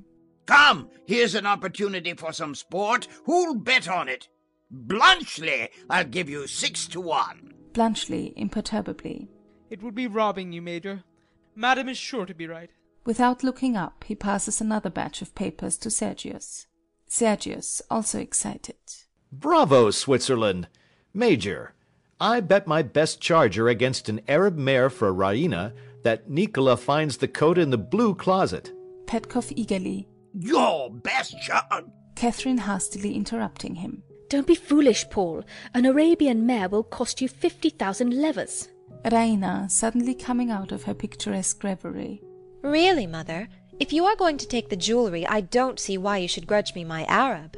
Nicola comes back with the coat and brings it to Petkoff, who can hardly believe his eyes. Where was it, Nicola? Hanging in the blue closet, madam. Well, I am. Paul. I could have sworn it wasn't there. And, mm, age is beginning to tell on me. I'm getting hallucinations. To Nicola. Here, help me change. Excuse me, Blunchley. He begins changing coats, Nicola acting as a valet. Remember, I didn't take that bet of yours, Sergius. You'd better give Raina that Arab steed yourself, since you've roused her expectations. Hey, Raina! He looks round at her, but she is again wrapped in the landscape. With a little gush of paternal affection and pride, he points her out to them and says, She's dreaming as usual. Assuredly, she shall not be the loser. So much the better for her. I shan't come off so cheap, I expect. The change is now complete. Nicola goes out with a discarded coat. Ah, now I feel at home at last. He sits down and takes his newspaper with a grunt of relief. Bluntschli to Sergius, handing a paper. That's the last order. Petkoff jumping up. What? Finished? Finished. Petkov goes beside Sergius, looks curiously over his left shoulder as he signs, and says with childlike envy, Haven't you anything for me to sign? Not necessary. His signature will do. Oh, well, I think we've done a thundering good day's work. he goes away from the table. Can I do anything more? You'd better both see the fellows that are to take these. To Sergius. Pack them off at once, and show them that I've marked on the orders the time they should hand them in by. Tell them that if they stop to drink or tell stories, if they're five minutes late, they'll have the skin taken off their backs. Sergius rising indignantly. I'll say so, and if one of them is man enough to spit in my face for insulting him, I'll buy his discharge and give him a pension. He strides out, his humanity deeply outraged. Bluntschli, confidentially. Just see that he talks to them properly, Major, will you? Petkoff, officiously. Quite right, Blunchley, quite right. I'll see to it. He goes to the door importantly, but hesitates on the threshold. By the by, Catherine, you may as well come too. They'll be far more frightened of you than of me. Catherine putting down her embroidery. I dare say I had better. You will only splutter at them. She goes out, Petkoff holding the door for her and following her. What a country! They make cannons out of cherry trees, and the officers send for their wives to keep discipline. He begins to fold and docket the papers. Raina, who has risen from the divan, strolls down the room with her hands clasped behind her and looks mischievously at him. You look ever so much nicer than when we last met. He looks up, surprised. What have you done to yourself? Washed, brushed, good night's sleep and breakfast. That's all. Did you get back safely that morning? Quite, thanks. Were they angry with you for running away from Sergius's charge? No, they were glad, because they'd all just run away themselves. Raina going to the table and leaning over it towards him. It must have made a lovely story for them. All that about me and my room. Capital story, but I only told it to one of them, a particular friend. On whose discretion you could absolutely rely. Absolutely. Hmm. He told it all to my father and Sergius the day you exchanged the prisoners. She turns away and strolls carelessly across to the other side of the room. Bluntschli, deeply concerned and half incredulous. No, you don't mean that, do you? Raina turning with sudden earnestness. I do indeed. But they don't know that it was in this house that you hid. If Sergius knew, he would challenge you and kill you in a duel. Bless me, then don't tell him. Raina full of reproach for his levity. Can you realize what it is to me to deceive him? I want to be quite perfect with Sergius. No meanness, no smallness, no deceit. My relation to him is the one really beautiful and noble part of my life. I hope you can understand that. Bluntschli skeptically. You mean that you wouldn't like him to find out that the story about the ice pudding was a. uh. uh. you know. Raina wincing. Oh, don't talk of it in that flippant way. I lied. I know it. But I did it to save your life. He would have killed you. That was the second time I ever uttered a falsehood. Bluntschli rises quickly and looks doubtfully and somewhat severely at her. Do you remember the first time? I? No. Was I present? Yes. And I told the officer who was searching for you that you were not present. Eh, True. I should have remembered it. Raina, greatly encouraged. Ah, it is natural that you should forget it first. It cost you nothing. It cost me a lie. A lie! She sits down on the ottoman, looking straight before her with her hands clasped on her knee. Bluntschli, quite touched, goes to the ottoman with a particularly reassuring and considerate air, and sits down beside her. Oh, my dear young lady, don't let this worry you. Remember, I'm a soldier. Now, what are the two things that happen to a soldier so often that he comes to think nothing of them? One is hearing people tell lies, Raina recoils. the other is getting his life saved in all sorts of ways by all sorts of people. Raina, rising in indignant protest. And so he becomes a creature incapable of faith and of gratitude. Bluntschli, making a wry face. Do you like gratitude? I don't. If pity is akin to love, gratitude is akin to the other thing. Gratitude! Turning on him. If you are incapable of gratitude, you are incapable of any noble sentiment. Even animals are grateful. Oh, I see now exactly what you think of me. You were not surprised to hear me lie. To you it was something I probably did every day, every hour. That is how men think of women. She walks up the room melodramatically. Bluntschli, dubiously. There's reason in everything. You said you told only two lies in your whole life.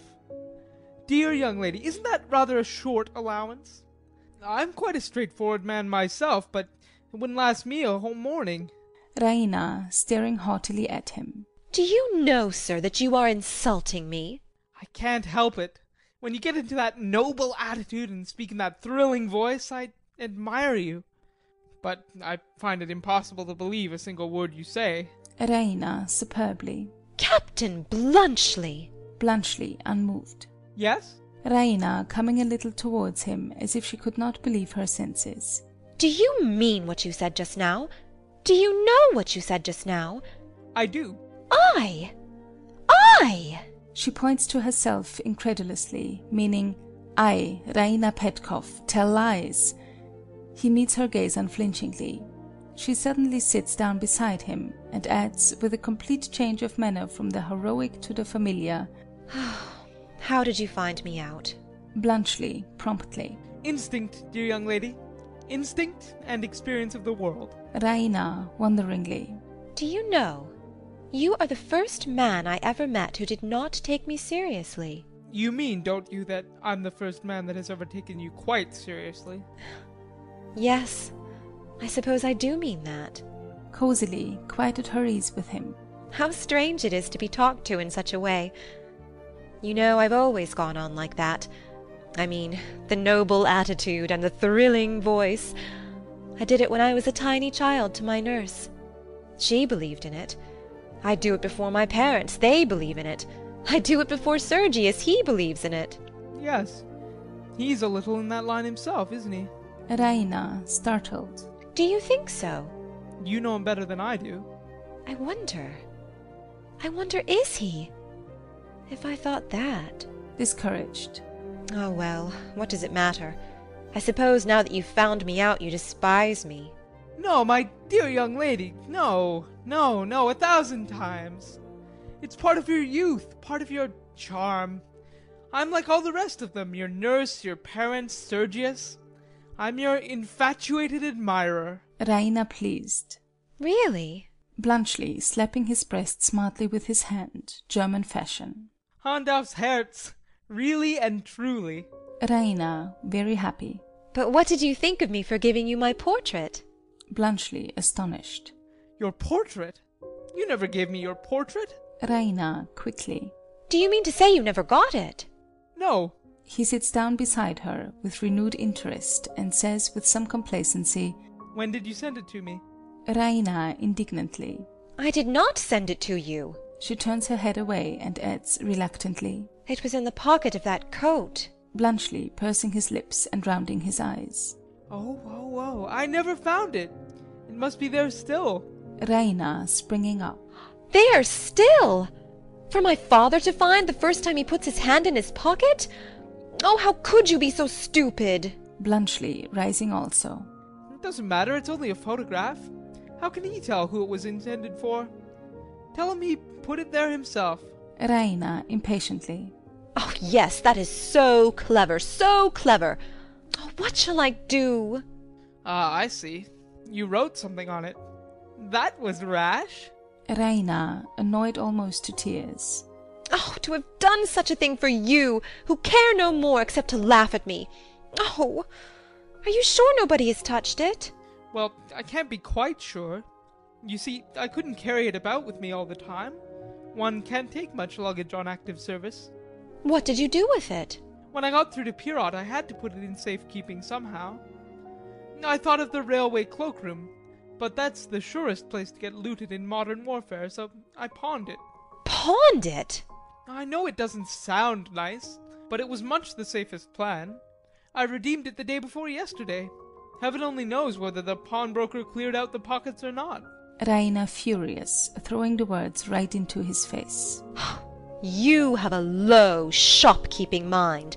You think of things that would never come into a gentleman's head. Bluntschli phlegmatically. That's the Swiss national character, dear lady. Oh, I wish I had never met you. She flounces away and sits at a window fuming. Luca comes in with a heap of letters and telegrams on her salver and crosses with her bold free gait to the table. Her left sleeve is looped up to the shoulder with a brooch, showing her naked arm, with a broad gilt bracelet covering the bruise. Luca to Bluntschli. For you, She empties the salver recklessly on the table.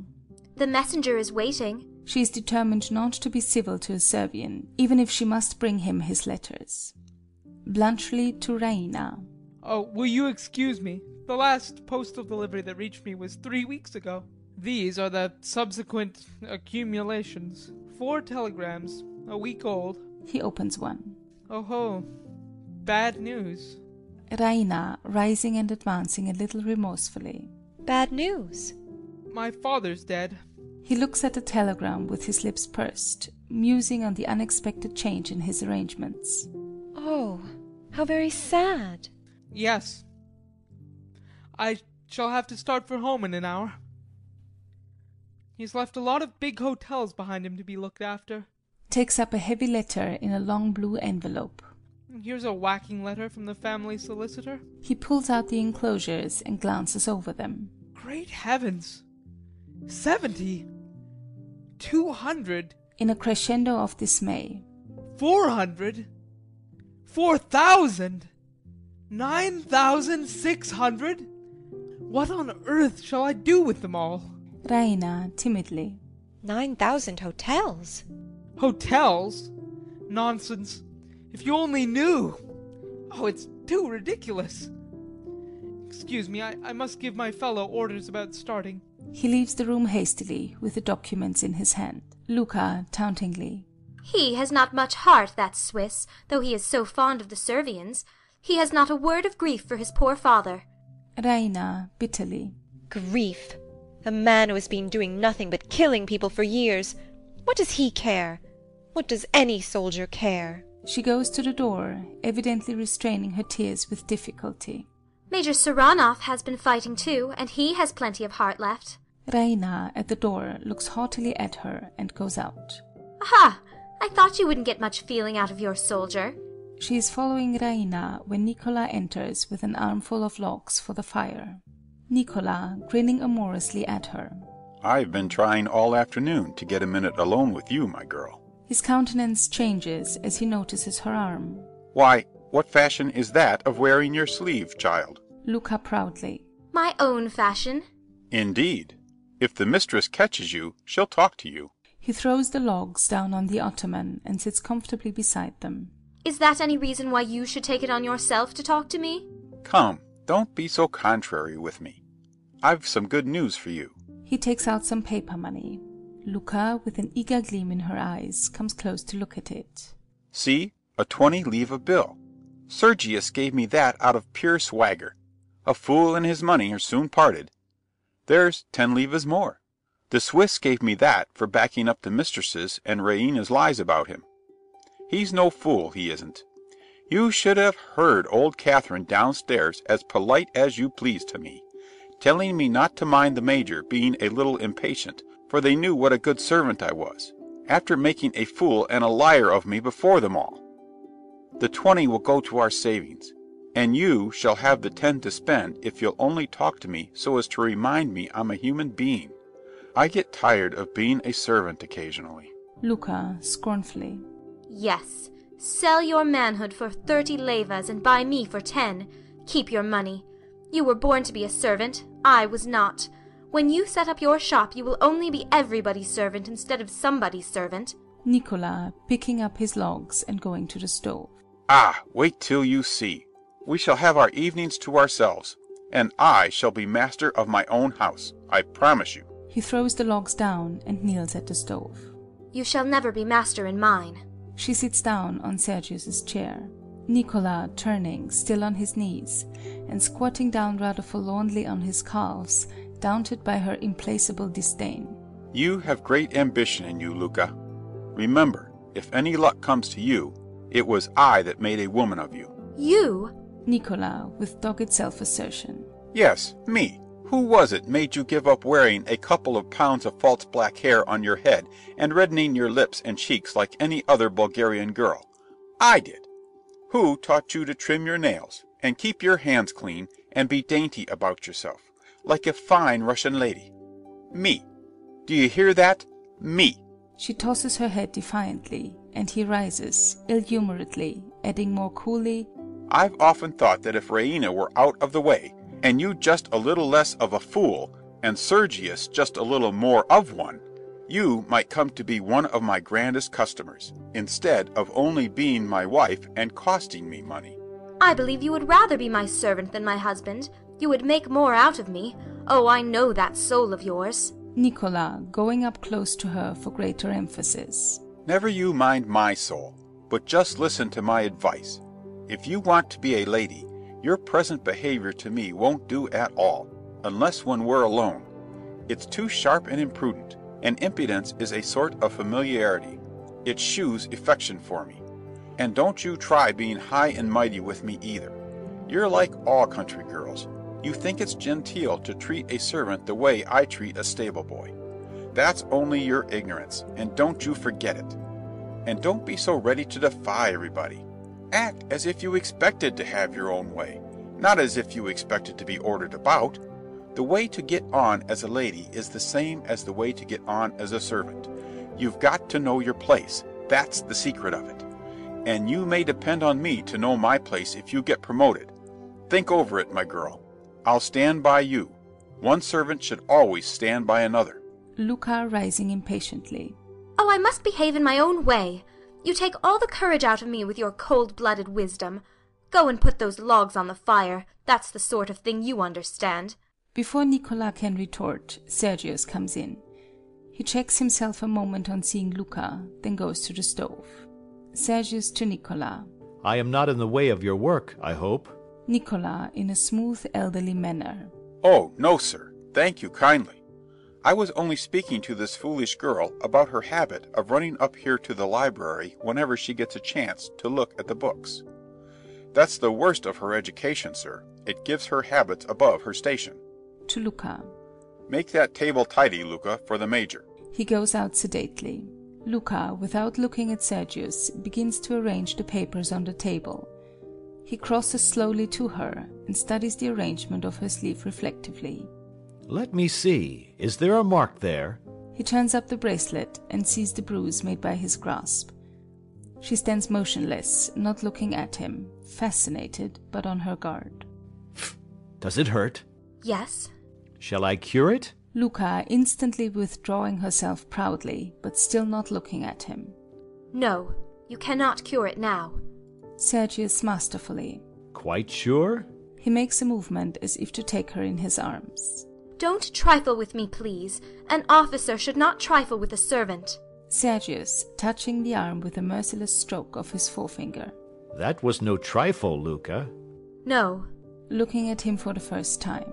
Are you sorry? Sergius, with measured emphasis, folding his arms. I am never sorry. Luca, wistfully. I wish I could believe a man could be so unlike a woman as that. I wonder, are you really a brave man? Sergius unaffectedly, relaxing his attitude. Yes, I am a brave man. My heart jumped like a woman's at the first shot. But in the charge I found that I was brave. Yes, that at least is real about me. Did you find in the charge that the men whose fathers are poor like mine were any less brave than the men who are rich like you? Sergius, with bitter levity. Not a bit. They all slashed and cursed and yelled like heroes. Pshaw! The courage to rage and kill is cheap. I have an English bull terrier who has as much of that sort of courage as the whole Bulgarian nation, and the whole Russian nation at its back, but he lets my groom thrash him all the same. That's your soldier all over. No, Luca, your poor men can cut throats, but they are afraid of their officers. They put up with insults and blows. They stand by and see one another punished like children. Ay, and help to do it when they are ordered. And the officers, well, with a short, bitter laugh. I am an officer. Oh, give me the man who will defy to the death any power on earth or in heaven that sets itself up against his own will and conscience. He alone is the brave man. How easy it is to talk. Men never seem to me to grow up. They all have schoolboys' ideas. You don't know what true courage is. Sergius ironically. Indeed. I'm willing to be instructed. Look at me. How much am I allowed to have my own will? I have to get your room ready for you, to sweep and dust, to fetch and carry. How could that degrade me if it did not degrade you to have it done for you? But if I were Empress of Russia above everyone in the world, then, ah, then, though according to you I could show no courage at all, you should see, you should see. What would you do, most noble Empress? I would marry the man I loved which no other queen in Europe has the courage to do. If I loved you, though you would be as far beneath me as I am beneath you, I would dare to be the equal of my inferior. Would you dare as much if you loved me? No. If you felt the beginnings of love for me, you would not let it grow. You dare not. You would marry a rich man's daughter because you would be afraid of what other people would say of you. Sergius, carried away. You lie. It is not so, by all the stars. If I loved you, and I were the Czar himself, I would set you on the throne by my side. You know that I love another woman, a woman as high above you as heaven is above earth, and you are jealous of her. I have no reason to be. She will never marry you now. The man I told you of has come back. She will marry the Swiss. Sergius recoiling. The Swiss. A man worth ten of you. Then you can come to me, and I will refuse you. You are not good enough for me. She turns to the door, Sergius springing after her and catching her fiercely in his arms. I will kill the Swiss, and afterwards I will do as I please with you. Luca in his arms, passive and steadfast. The Swiss will kill you, perhaps. He has beaten you in love. He may beat you in war. Sergius tormentedly. Do you think I believe that she, she, whose worst thoughts are higher than your best ones, is capable of trifling with another man behind my back? Do you think she would believe the Swiss if he told her now that I am in your arms? Sergius releasing her in despair. Damnation! Oh, damnation! Mockery, mockery everywhere! Everything I think is mocked by everything I do! He strikes himself frantically on the breast. Coward, liar, fool! Shall I kill myself like a man, or live and pretend to laugh at myself? She again turns to go. Luca, She stops near the door. remember, you belong to me. Luca quietly. What does that mean? An insult? Sergius commandingly. It means that you love me, and that I have had you here in my arms and will perhaps have you there again. Whether that is an insult, I neither know nor care. Take it as you please. But I will not be a coward and a trifler. If I choose to love you, I dare marry you, in spite of all Bulgaria. If these hands ever touch you again, they shall touch my affianced bride. We shall see whether you dare keep your word. But take care. I will not wait long. Sergius again folding his arms and standing motionless in the middle of the room. Yes, we shall see, and you shall wait my pleasure. Bluntschli, much preoccupied, with his papers still in his hand, enters, leaving the door open for Luca to go out. He goes across to the table, glancing at her as he passes. Sergius, without altering his resolute attitude, watches him steadily. Luca goes out, leaving the door open. Bluntschli absently, sitting at the table as before, and putting down his papers. That's a remarkable looking young woman, Sergius gravely, without moving. Captain Bluntschli, eh? You have deceived me. You are my rival. I brook no rivals. At six o'clock I shall be in the drilling ground on the Klissura road, alone, on horseback, with my sabre. Do you understand? Bluntschli staring, but sitting quite at his ease. Oh, thank you. That's a cavalryman's proposal. I'm in the artillery, and I have the choice of weapons. If I go, I shall take a machine gun, and there shall be no mistake about the cartridges this time. Sergius flushing, but with deadly coldness. Take care, sir. It is not our custom in Bulgaria to allow invitations of that kind to be trifled with.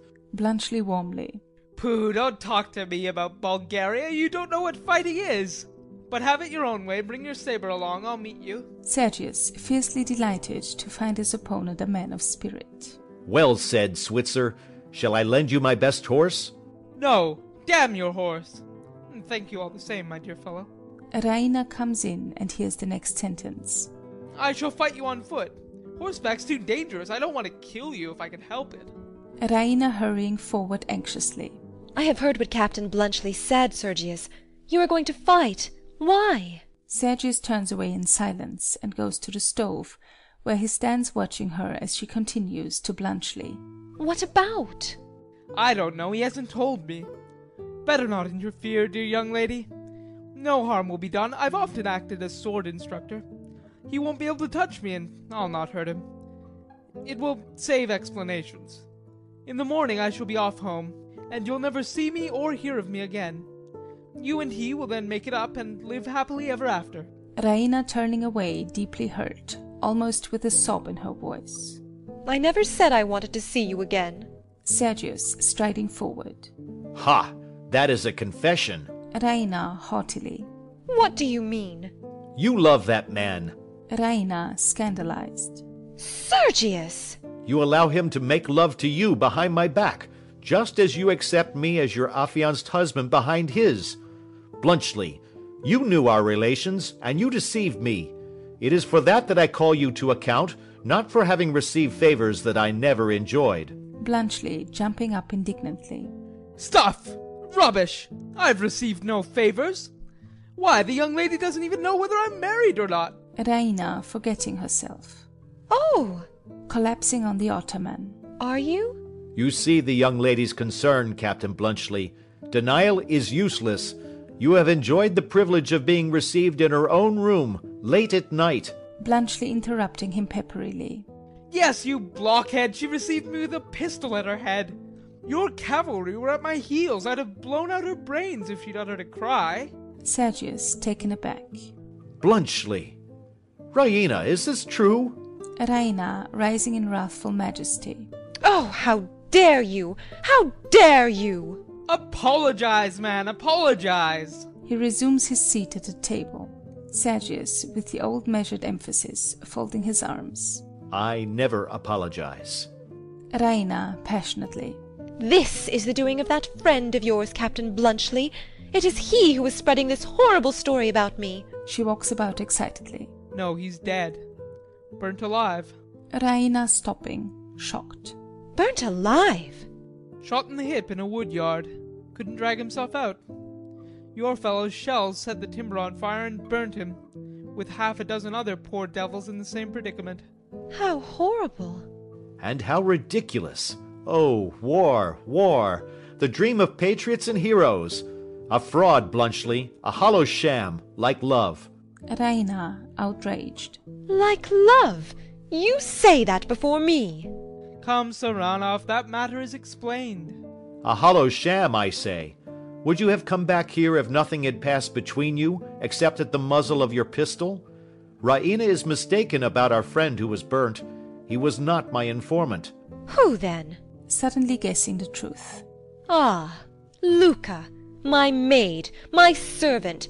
You were with her this morning all that time after. after. Oh, what sort of god is this I have been worshipping?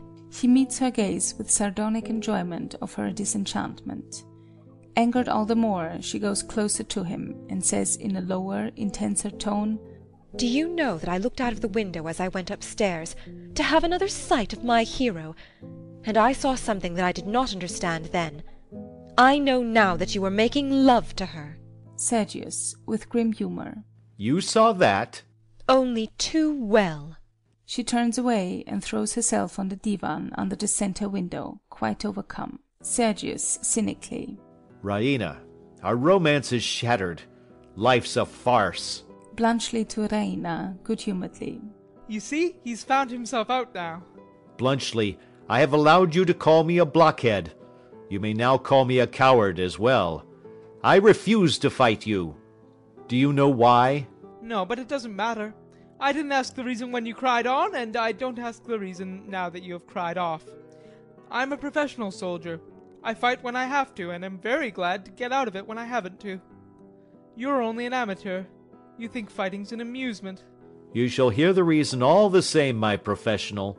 The reason is that it takes two men, real men, men of heart, blood, and honor, to make a genuine combat. I would no more fight with you than I could make love to an ugly woman. You've no magnetism. You're not a man, you're a machine. Ah, Quite true, quite true. I always was that sort of chap. I'm very sorry. But now that you've found that life isn't a farce, but something quite sensible and serious, what further obstacle is there to your happiness? You are very solicitous about my happiness and his. Do you forget his new love, Luca? It is not you that he must fight now, but his rival, Nicola. Rival. Striking his forehead. Did you not know that they are engaged? Nicola! Our fresh abyss is opening. Nicola! Raina sarcastically. A shocking sacrifice, isn't it? Such beauty, such intellect, such modesty, wasted on a middle-aged servant man. Really, Sergius, you cannot stand by and allow such a thing. It would be unworthy of your chivalry. Sergius, losing all self-control. Viper! Viper! He rushes to and fro, raging. Oh, look here, Saranov, you're getting the worst of this. Raina, getting angrier. Do you realize what he has done, Captain Bluntschli? He has set this girl as a spy on us, and her reward is that he makes love to her. False! Monstrous! Monstrous! Confronting him. Do you deny that she told you about Captain Bluntschli being in my room? No, but. Do you deny that you were making love to her when she told you? No, but I tell you. It is unnecessary to tell us anything more. That is quite enough for us. She turns her back on him and sweeps majestically back to the window. Bluntschli quietly, as Sergius, in an agony of mortification, sinks on the ottoman, clutching his averted head between his fists. I told you you were getting the worst of it, Saranov. Tiger cat! Raina, running excitedly to Bluntschli. You hear this man calling me names, Captain Bluntschli? What else can he do, dear lady? He must defend himself somehow. Come, don't quarrel. What good does it do? Raina, with a gasp, sits down on the ottoman, and after a vain effort to look vexedly at Bluntschli, she falls a victim to her sense of humor, and is attacked with a disposition to laugh. Engaged to Nicola! He rises, Ha ha! going to the stove and standing with his back to it. Ha! Well, Bluntschli, you are right to take this huge imposture of a world coolly. Raina to Bluntschli with an intuitive guess at his state of mind. I dare say you think us a couple of grown-up babies, don't you? Sergius grinning a little. He does, he does. Swiss civilization nurse-tending Bulgarian barbarism, eh? Bluntschli blushing. Uh, not at all, I assure you. I'm only very glad to get you two quieted. There now, let's be pleasant and talk it over in a friendly way. Where is this other young lady? Listening at the door, probably. Sergius shivering as if a bullet had struck him, and speaking with quiet but deep indignation. I will prove that that, at least, is a calumny. He goes with dignity to the door and opens it. A yell of fury bursts from him as he looks out. What? He darts into the passage and returns dragging in Luca, whom he flings against the table, right as he cries, Judge her, Bluntschli. You, the moderate, cautious man, judge the eavesdropper. Luca stands her ground, proud and silent. Bluntschli shaking his head. I mustn't judge her. I once listened myself outside a tent when there was a mutiny brewing. It's all a question of the degree of provocation. My life was at stake. My love was at stake. Sergius flinches, ashamed of her in spite of himself. I am not ashamed. Raina contemptuously. Your love? Your curiosity, you mean? Luca facing her and retorting her contempt with interest. My love, stronger than anything you can feel, even for your chocolate cream soldier. Sergius with quick suspicion to Luca. What does that mean? Luca fiercely. It means Oh, I remember. The ice pudding. A paltry taunt, girl. Major Petkov enters in his shirt sleeves. Excuse my shirt sleeves, gentlemen. Raina, somebody's been wearing that coat of mine, I'll swear it. Somebody with bigger shoulders than mine. It's all burst open at the back. Your mother's mending it. I wish she'd make haste. She'll catch cold. He looks more attentively at them. Is anything the matter? No. She sits down at the stove with a tranquil air. Oh, no. He sits down at the end of the table as at first. Blanchly, who is already seated, Nothing, nothing. Petkov sitting down on the ottoman in his old place. That's all right. He notices Luca. Anything the matter, Luca? no, sir. Petkov genially. That's all right. He sneezes.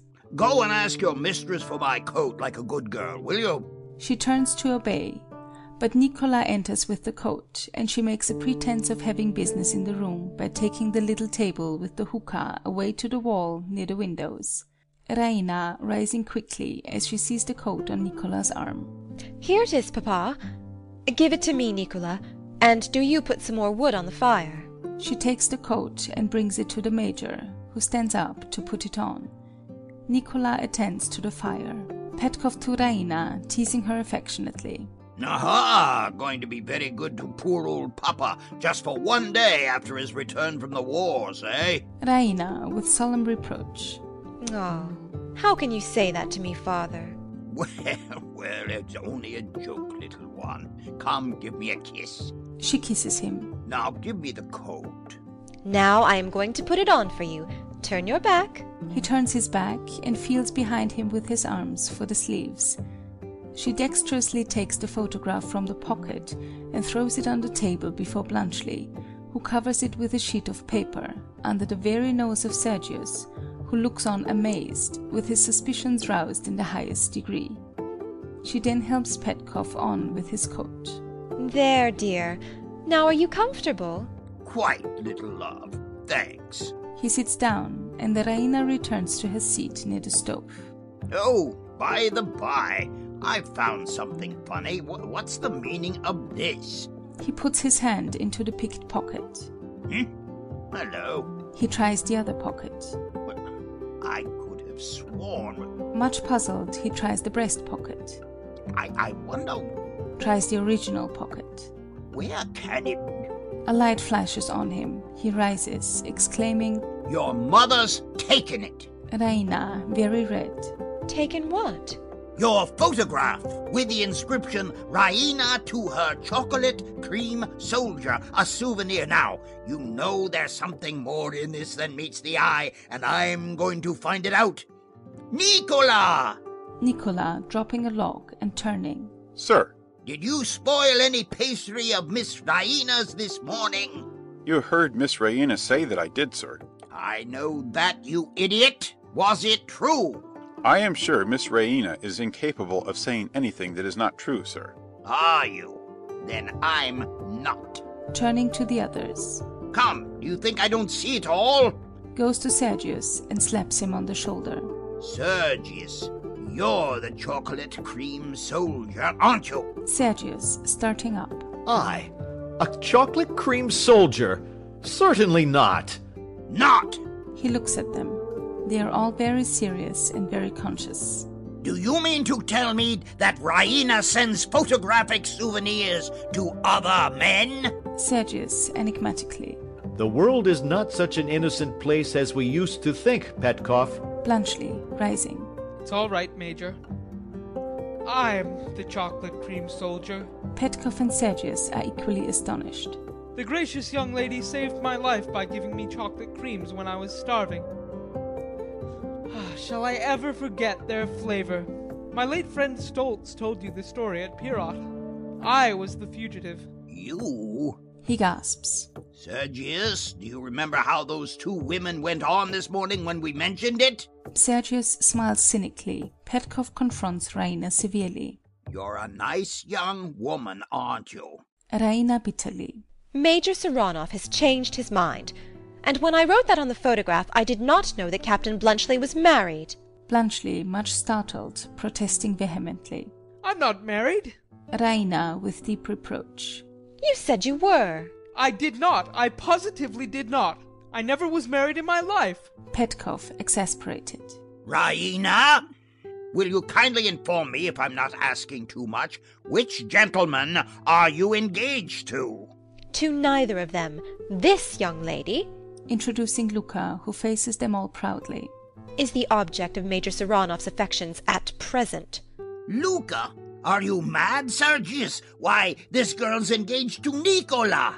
Nicola, coming forward. I beg your pardon, sir. There is a mistake. Luca is not engaged to me.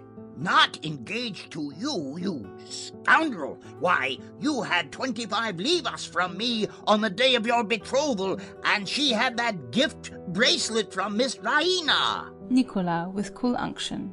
We gave it out so, sir, but it was only to give Luca protection. She had a soul above her station, and I have been no more than her confidential servant.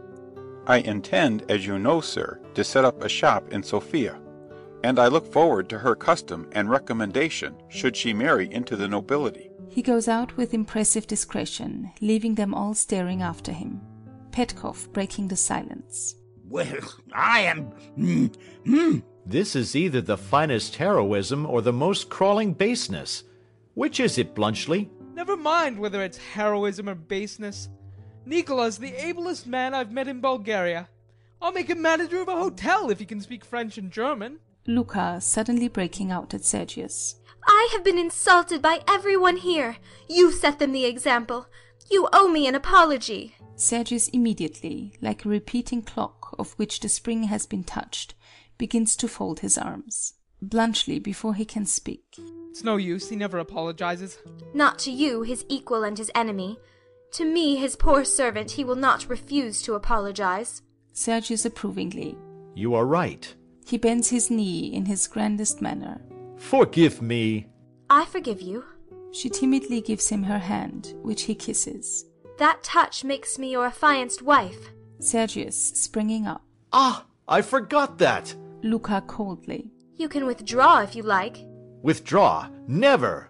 You belong to me. He puts his arm about her and draws her to him.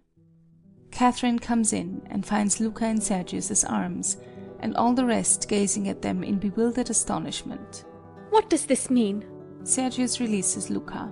Well, my dear, it appears that Sergius is going to marry Luca instead of Raina. She is about to break out indignantly at him.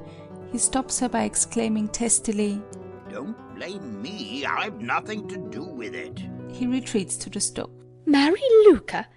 Sergius, you are bound by your word to us. Sergius, folding his arms. Nothing binds me. Bluntschli, much pleased by this piece of common sense. Saranoff, your hand. My congratulations. These heroics of yours have their practical side after all. To Luca. Gracious young lady, the best wishes of a good Republican. He kisses her hand, to Raina's great disgust. Catherine, threateningly. Luca, you have been telling stories. I have done Raina no harm. Catherine, haughtily. Raina? Raina is equally indignant at the liberty. I have a right to call her Raina. She calls me Luca. I told Major Saranoff she would never marry him if the Swiss gentleman came back. Bluntschli surprised. Hello? Luca, turning to Raina. I thought you were fonder of him than of Sergius. You know best whether I was right. What nonsense! I, I assure you, my dear Major, my dear Madam, the gracious young lady simply saved my life, nothing else. And She never cared two straws for me. Why, bless my heart and soul! Look at the young lady and look at me. She, rich, young, beautiful, with her imagination full of fairy princes and noble natures and cavalry charges and goodness knows what. And I, a commonplace Swiss soldier who hardly knows what a decent life is after fifteen years of barracks and battles. A vagabond, a man who has spoiled all his chances in life through an incurably romantic disposition. A man Sergius, starting as if a needle had pricked him, and interrupting Bluntschli in incredulous amazement. Excuse me, Bluntschli. What did you say had spoiled your chances in life? Bluntschli promptly. an incurably romantic disposition. I ran away from home twice when I was a boy. I went into the army instead of into my father's business. I climbed the balcony of this house when a man of sense would have dived into the nearest cellar. I came sneaking back here to have another look at the young lady when any other man of my age would have sent the coat back. My coat! Yes, that's the coat I mean. Would have sent it back and gone quietly home. Do you suppose I'm the sort of fellow a young girl falls in love with? Why, look at our ages. I'm thirty four. I don't suppose the young lady is much over seventeen. This estimate produces a marked sensation, all the rest turning and staring at one another. He proceeds innocently. All that adventure which was life or death to me was only a schoolgirl's game to her. Chocolate creams and hide and seek. Here's the proof. He takes the photograph from the table. Now, I ask you, would a woman who took the affair seriously have sent me this and written on it, Raina, to her chocolate cream soldier, a souvenir? He exhibits the photograph triumphantly, as if it settled the matter beyond all possibility of refutation. That's what I was looking for. How the deuce did it get there? Bluntschli to Raina complacently. I have put everything right, I hope, gracious young lady. Raina in uncontrollable vexation. I quite agree with your account of yourself. You are a romantic idiot. Bluntschli is unspeakably taken aback. Next time I hope you will know the difference between a schoolgirl of seventeen and a woman of twenty-three. Bluntschli, stupefied. Twenty-three? She snaps the photograph contemptuously from his hand, tears it across, and throws the pieces at his feet. Sergius, with grim enjoyment of Bluntschli's discomfiture. Bluntschli, my one last belief is gone. Your sagacity is a fraud, like all the other things. You have less sense than even I have. Bluntschli, overwhelmed. Twenty-three? Twenty-three? He considers, Hmm. swiftly making up his mind. In that case, Major Petkoff, I beg to propose formally to become a suitor for your daughter's hand in place of Major Saranoff, retired. You dare! If you were twenty-three when you said those things to me this afternoon, I shall take them seriously. Catherine, loftily polite. I doubt, sir, whether you quite realize either my daughter's position or that of Major Sergius Saranoff, whose place you propose to take. The Petkoffs and the Saranoffs are known as the richest and most important families in the country. Our position is almost historical. We can go back for nearly twenty years. Oh, never mind that, Catherine. To Bluntschli, We should be most happy, Blunchley, if it were only a question of your position, but hang it, you know, Raina is accustomed to a very comfortable establishment. Sergius keeps twenty horses. But what on earth is the use of twenty horses? Why, it's a circus. Catherine severely. My daughter, sir, is accustomed to a first-rate stable. Oh, hush, mother, you're making me ridiculous. Oh, well, if it comes to a question of an establishment, here goes. He goes impetuously to the table and seizes the papers in the blue envelope. How many horses did you say? Twenty, noble Switzer. I have two hundred horses. They are amazed. How many carriages? Three? I have seventy. Twenty-four of them will hold twelve inside, besides two on the box, without counting the driver and conductor. How many tablecloths have you? How the deuce do I know? Have you four thousand? No. I have. I have 9,600 pairs of sheets and blankets with 2,400 eiderdown quilts. I have 10,000 knives and forks and the same quantity of dessert spoons. I have 600 servants. I have six palatial establishments, besides two livery stables, a tea garden, and a private house. I have four medals for distinguished services. I have the rank of an officer and the standing of a gentleman, and I have three native languages. Show me any man in Bulgaria that can offer as much. Petkoff with childish awe. Are you Emperor of Switzerland? My rank is the highest known in Switzerland. I'm a free citizen. Then, Captain Blunchley, since you are my daughter's choice, I shall not stand in the way of her happiness. Petkoff is about to speak. That is Major Petkoff's feeling also. Oh, I shall be only too glad. Two hundred horses. What says the lady? Raina pretending to sulk. The lady says that he can keep his tablecloths and his omnibuses. I am not here to be sold to the highest bidder. I won't take that answer. I appealed to you as a fugitive, a beggar, and a starving man. You accepted me.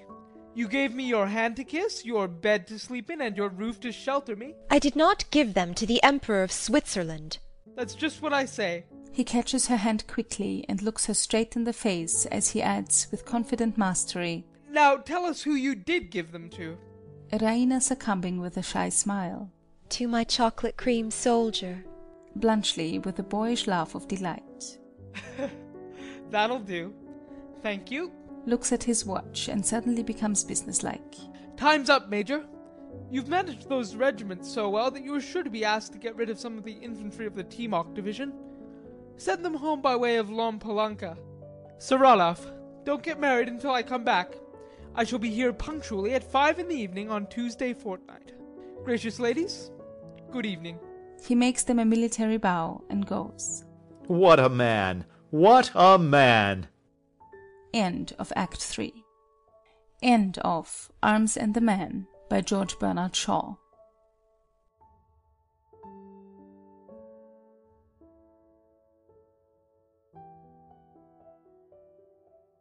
Chill books. Audiobooks with relaxing music, visuals, and subtitles to help you stay engaged.